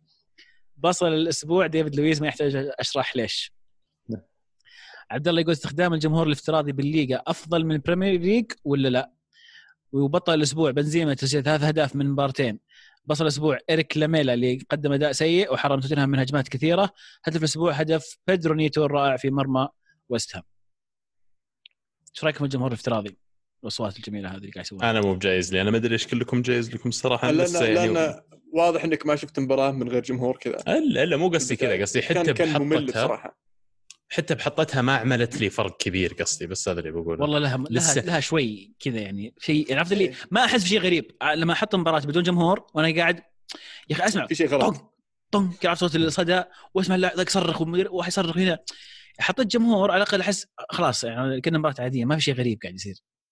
اي بس خليني أقول لك أنا بالنسبة لي أشعر انه يعني الطاقة الطاقة اللي داخل الملعب اللي يعطونها الجمهور تفقدها. حتى بوجود الصوت في طاقة ما تقدر تعوضها وتنشاف الطاقة هذه لما تشغل المباراة. اي تشوفها في الملعب على اللاعبين. يمكن اي أو اللي كذا أي. تحس الملعب يهز كذا فيه حياة فيه حركة. الآن okay في شوية صوت كأنك تلعب فيفا شوي كذا تسليك عرفت قاعد عند العيال؟ ما أدري. يمكن متعود ألعب فيفا على ال mute عشان كذا ما عمل لي فرق آه، كبير. الصوت. هلا مدريد يقول مش فاقد الجماهير ابدا. تقنية الجمهور الافتراضي منسيتني غياب الجمهور. ويحيى يقول تكلمنا عن المباريات من ناحية أداء الفريق لما تلعب بدون جمهور وكيف حماس اللاعبين من عدمه لكن هل لاحظتوا التغيير في مستوى التحكيم لما تكون مباراة بدون جمهور؟ وهل أصلا ممكن تاثر قرارات الحكم لما يدير مباراة من دون جمهور؟ أي فعلا يعني رده فعل الجمهور أحيانا تخلي الحكم ينتبه لشيء ما ما شافه واحيانا يعني يضغطون عليه. صح. تخلي ما ياخذ قرارات. ينضبط يعني توقع نتائج مدريد تتغير يا المو لو كان في سانتياغو أنا نسيت. والله ما كنت بقول شيء. بس شفته يضحك. قلت okay هذا عرف نفسه. عرفت؟ عاد عاد جمهور سوسيداد غثيث. يعني لو كورة في نص الملعب قام يصفر ويصرخ. طيب آه بسام يقول تعليقا على تشكيلة ألمو لبرشلونة. إيش رأيك تجيب مالديني؟ وجورج بيست دام إنك قالبها التيمت تيم لا بس كلش كلش معقول تقدر تسويه بس يبغى لك كذا واحد يعرف يتفاوض. عطني المهمة أنت مالك طيب راح نترك فقرة ارسنال الاخير ولا تبيها الأسبوع الجاي؟ يبي لها آه يا تحضير. قلبي. ها؟ صدق. يبي لها تحضير يعني. يبيها تحضير. أجل الأسبوع الجاي إن شاء الله تعطينا تشكيلة تنظيفية لأرسنال. إن شاء الله. والله عندك يبي عندك طقم ارسنال ولا إيش؟ لك عبد الله؟ لا ما عندي والله. خلاص الأسبوع الجاي عبد الله بالله تكفل جهز الموضوع. لك إياه يا الم ولا إيه. يهمك. تبي أي لون؟ انت بس تبي أي لون في شو الرقم اللي وراه؟ ما عليك. حط لك أهم لا يكون الأصفر والأزرق ذاك. يعني تجيبها طيب TSA يقول hard luck وسعيد جدا لجاتوزو أول بطولة في مشواره التدريبي. المليانيستا الحين ودهم لو قاعد جاتوزو؟ صعب صعب السؤال. يعني مو من من براعة بيولي ولا إي بالضبط. ولا هو من يعني آه، مهارة جاتوزو يعني اللي جابها لهم بعد. عبد الله انت انت, فريق أنت يعني. تحب جاتوزو عبد الله؟ أنت تشوف أنا مدرب جيد مستقبلا. أنا مجربه في Football Manager صراحة لك. ما تشوف إنه يعني كان أفضل لو جلس مع ميلان؟ إيش دعوة يعني؟ أحس إنه في الأخير نابولي مشروع قاعد يمشي بخطى ثابتة قاعد يمشي صح قاعد يسوون مشروع طويل الأمد ونتيجته هو تكللها خلينا نقول بطولة الكاس الآن. فما أشعرنا بس جاتوزو ووجود جاتوزو اللي حققه أي مدرب عارف يديرها راح يسوي اللي سواه جاتوزو. مع كذا ما أعتقد كان بيسوي نفس الشيء في ميلان لا. لكن يعني كانوا بيستفيدون من ميلان شوي من الاستقرارية اللي موجودة لو قعدوا. هذا وجهة نظري. آه يحيى يقول لو خيروك يا عبد الرحمن بين مبابي ودي بروينا. أعرف المراكز تختلف لكن تأخذ واحد منهم بس. مين تأخذ؟ مبابي. بلا بلا نقاش. آه على طاري مبابي قاعدين نسولف ذاك اليوم أنا وعاد على سالفة. إن التفاهم اللي وصلوا له بنزيما وهازارد خرافي ممتع. لكن مشكلة الاثنين إن كل واحد يبغى يضبط الثاني. ما في بينهم واحد يبغى يسجل. ففعلا ريال مدريد ينقصهم كذا مبابي ولا صلاح ولا واحد كذا واحد اللي طماع. يبغى يسجل. إيه آه، واحد طماع فعلا. طيب عبد العزيز يقول كيف نحدد إن اللاعب الفلاني أيقونة في ناديه أو منتخبه؟ هل على الإحصائيات فقط أو على الألقاب؟ وشكرا استمروا يا ريت يرجع الدبي له فقده. فعلا والله الدبي شبوا عليه. عندكم حسابه في تويتر شبوا عليه شبوا عليه جلد المنشن جلد إيه ولا هي ترى هو شنب. الذيب كلهم إيه. وأي واحد ثاني تبون يجي شبوا عليه آه، إحنا بابنا مفتوح هذا قاعدين معكم إيه. أيقونة نادي ومنتخب وش يخلي اللاعب أيقونة؟ هل هو البطولات؟ هل هي عدد المباريات؟ إيه الإنجازات الإنجازات أكثر من أي. شيء ثاني ال- الولاء برضو أحيانا. أحيانا في في ناس ما حققوا إنجازات لكن كان ولائهم للنادي خلاهم أيقونة يعني هل ممكن أقول لك لاعب عارف لك لاعب ما قد فاز بالدوري بس إيه. يظل يعني من جلس. لا لا فاز بال Champions League هذاك خل خل على جنب ذاك ما قلت ما كلا- فاز ببطوله أنا قلت ما فاز بالدوري اي أنا أقول لك بس فاز فاز بشا... عصبت وشخصنت الأمور و... أنا ما ما احب مالي أي شيء في اللعبه بالعكس طيب، أنا أنا جاء في. بالي واحد ثاني فاز بالدوري مرة واحدة بس قاعد مع نادي يمكن 20 سنة إيه بس هداف الدوري الإيطالي بعد لا. تاريخي لا. لا مو بتاريخي لا لا لا ارجع، ارجع. معلومتك غير صحيح معلومتك بتاكد الث... الثاني أو الثالث يمكن بعد. في لعيبة يعتبرون يعتبرون أيقونة لنادي معين بس ما قد فاز بولا بطولة مع النادي هذا لكنه جالس مع النادي يمكن 15 18 سنة أيوه. ف بطولات ما ما أشوف إنها لازم تكون هي أحد المعايير طبعا أكيد إنها شيء مهم بالذات مثل النادي ما جاب الدوري من زمان وجاب يجيب الدوري مرة واحدة مع هذا اللاعب أكيد بيكون آه، له دور. الثاني فرق 14 هذا شفت؟ من الأول طيب قل. سيلفيو بيولا. أبد ما طلعها الحين أبد. ماسك جوال هي لا لا. على الأقل هو على الجوال في ناس فاتحين شاشة قدامهم. تعكس- تعكس. تعكس على نظارتهم يعني واضح مرة. آه، سؤال أخير من آه، يحيى يقول دوري الأبطال من مباراة واحدة ربع النهائي ونصف النهائي والنهائي تتوقعون ممكن تكون من صالح أتلانتا يلعب معه الحظ شوي في إنه يخطف شيء في نسخة سهلة من دوري الأبطال يمكن ما تتكرر تاريخيا بسبب تعديل نظام البطولة عموما هل ممكن تتغير توقعاتكم للمرشحين لها؟ قد أحد معليش بشطح مرة ثانية قد أحد قرا كتاب سون تزو Art of War إيه، أو قاعد فن أقرأ. إيه، قاعد أقرأ نسخة مختصرة حلو حلو جميل. هو أصلا الكتاب الظاهر مختصر بس في بعض النسخ حلوة يبدأ يشرح لك شوي على إيه، التطبيق. وكذا. إيه. فواحدة من النصائح اللي هو حاطها ومن تكتيك الحرب يقول إذا أنت لك الأفضلية تبغى تكون الظروف سهلة بالنسبة لك. فإذا أنت جيشك أقوى من الجيش اللي ضدك تبغى تروح أرض منبسطة سهلة المكان سهل فعلا إنك تدخل المعركة فيه. لكن إذا أنت الأفضلية مو بلك دور أصعب مكان وأصعب ظروف تلتقي فيها باللي ضدك وبعدين اختار المكان هذا. فأنا أعتقد التوقف والأفلام اللي صارت والظروف الاستثنائية قد تخدم الفرق اللي ما كانت بتسوي شيء. بالذات إذا هم حاطين الشيء هذا في بالهم يبغون يحققون إنجاز إنجاز. فيمكن بس يمكن أن الظروف هذه تخدم أتلانتا أكثر من الفرق الثانية هل ترشح احد طيب عبد الله؟ الشامبيونز؟ مم. والله شكله على مواريها اللي قاعد اشوفها أنا مدريد يعني مدريد قاعدين يسوون كويس. لا تستبعد ترى يروحون ياخذونها مدريد إذا. قصدك اتلتي أنا أتفق ترى نفس اللي شفته في المباراة الدفع ترى الريال الرباعي. خسرانين من ترجع تشوفه. ترى. خسرانين من السيتي ترجع تشوفه في. الشامبيونز بيعشق له جير خامس يا حبيبي ما كانت. البرنابيو المباراة؟ عبد الرحمن أفدني. خسرانين في ملعبهم يا عبد الله. صدقني صدقني. السيتي لما يجون في الشامبيونز مو برجاجيل ويخورونها. خسرانين دفع رباعي ترى بعد. ف... طيب إيش رأيكم شباب؟ أنا أشوف بالنسبة لي احس أحس إن بايرن هو الأقرب. بايرن ميونخ. إيه بايرن ميونخ أنا ما بايرن ميونخ. لما يرجع لما يرجع ال Champions League بايرن ميونخ صار له شهر ونص ملعب. صح هذه مشكلة صراحة. نفس وصارت قبل. باريس. أذكركم. صار له أربع شهور ملعب. صارت قبل مع بايرن حسم الدوري وكان واصل في نهائيات ال Champions semi-final وال final وكان حاسم الدوري مرة بدري وجاء واندق من مدريد في ال semi-final أنا. أتوقع نفس الشيء راح يصير. إي بس المشكلة هذه المرة إنه ما في مباراة الدوري تسلك نفسك تعتبرها وديات. بعد اسوء. بعد. إيه تسوي وديات؟ إي تسوي وديات بس تظل ما هي بمباراة رسمية. يعني. تروح ما تدري حتى مين بيقابلون يعني. يقابلون لك فريق يعني توهم حاسم الدوري توهم متجالد هو وليفربول على الدوري وطلع مدريد ثم تعال يلا بايرن ميونخ. طب وين غالي؟ عاد يعرفون لهم عاد يعرفون. أحس صدق يعني لو كان Champions League فعلا كل سنة بهذه الطريقة راح يكون أمتع. شلون يصير؟ آه، كل سنه اي من لا لا لا خلينا نفوكس بس انه دور؟ دور ثمانية مباراة واحدة وخلص. ما في ذهاب وإياب و... خلاص أرض محايدة ألعب من دور كنا كأس العالم. آه يصير في الصيف يعني قصدك يعني ولا يعني في نهاية الموسم ليش طيب؟ حالاته هو كذا في نص الموسم تلعب رايح جاي. خلنا وسط الموسم بس لا لا يا أخي ذهاب- مباريات لا. تخلي لا تخلي ذهاب. يا- لا تخلي ذهاب. وضعك خلها خلها مباراة واحدة لا يا أخي الذهاب واياب آه. افضل لك يا أخي في فرق تلعب معهم مباراة واحدة بيفوزون عليك 100% داري داري بس ذهاب واياب أنا يصير عندي حق عندي عندي يصير الفرصة إني أتغلب عليهم لا تعلمني اليوفي آه، لعبة الذهاب واياب ما وصل النهايات إلا بالذهاب واياب آه هو لعبته. لو مباراه واحدة ما وصل. بس أقول لك يعني أحس إنه ممكن تكون أمتع لو صارت أشبه بكأس العالم. تجمع في مكان واحد مباراة واحدة. أنا بس من دور. الثمانية. يعني؟ كيف؟ ممكن- من دور الثمانية. ممكن من يعني دور- المجموعات لا- لا- ودور لا، 16 تلعب ممكن من الموسم؟ ممكن من 16 يقسم المجموعات كل مجموعة تلعب في دولة. خلاص مستضيف. بعدين دور 16 وطالع مكان واحد.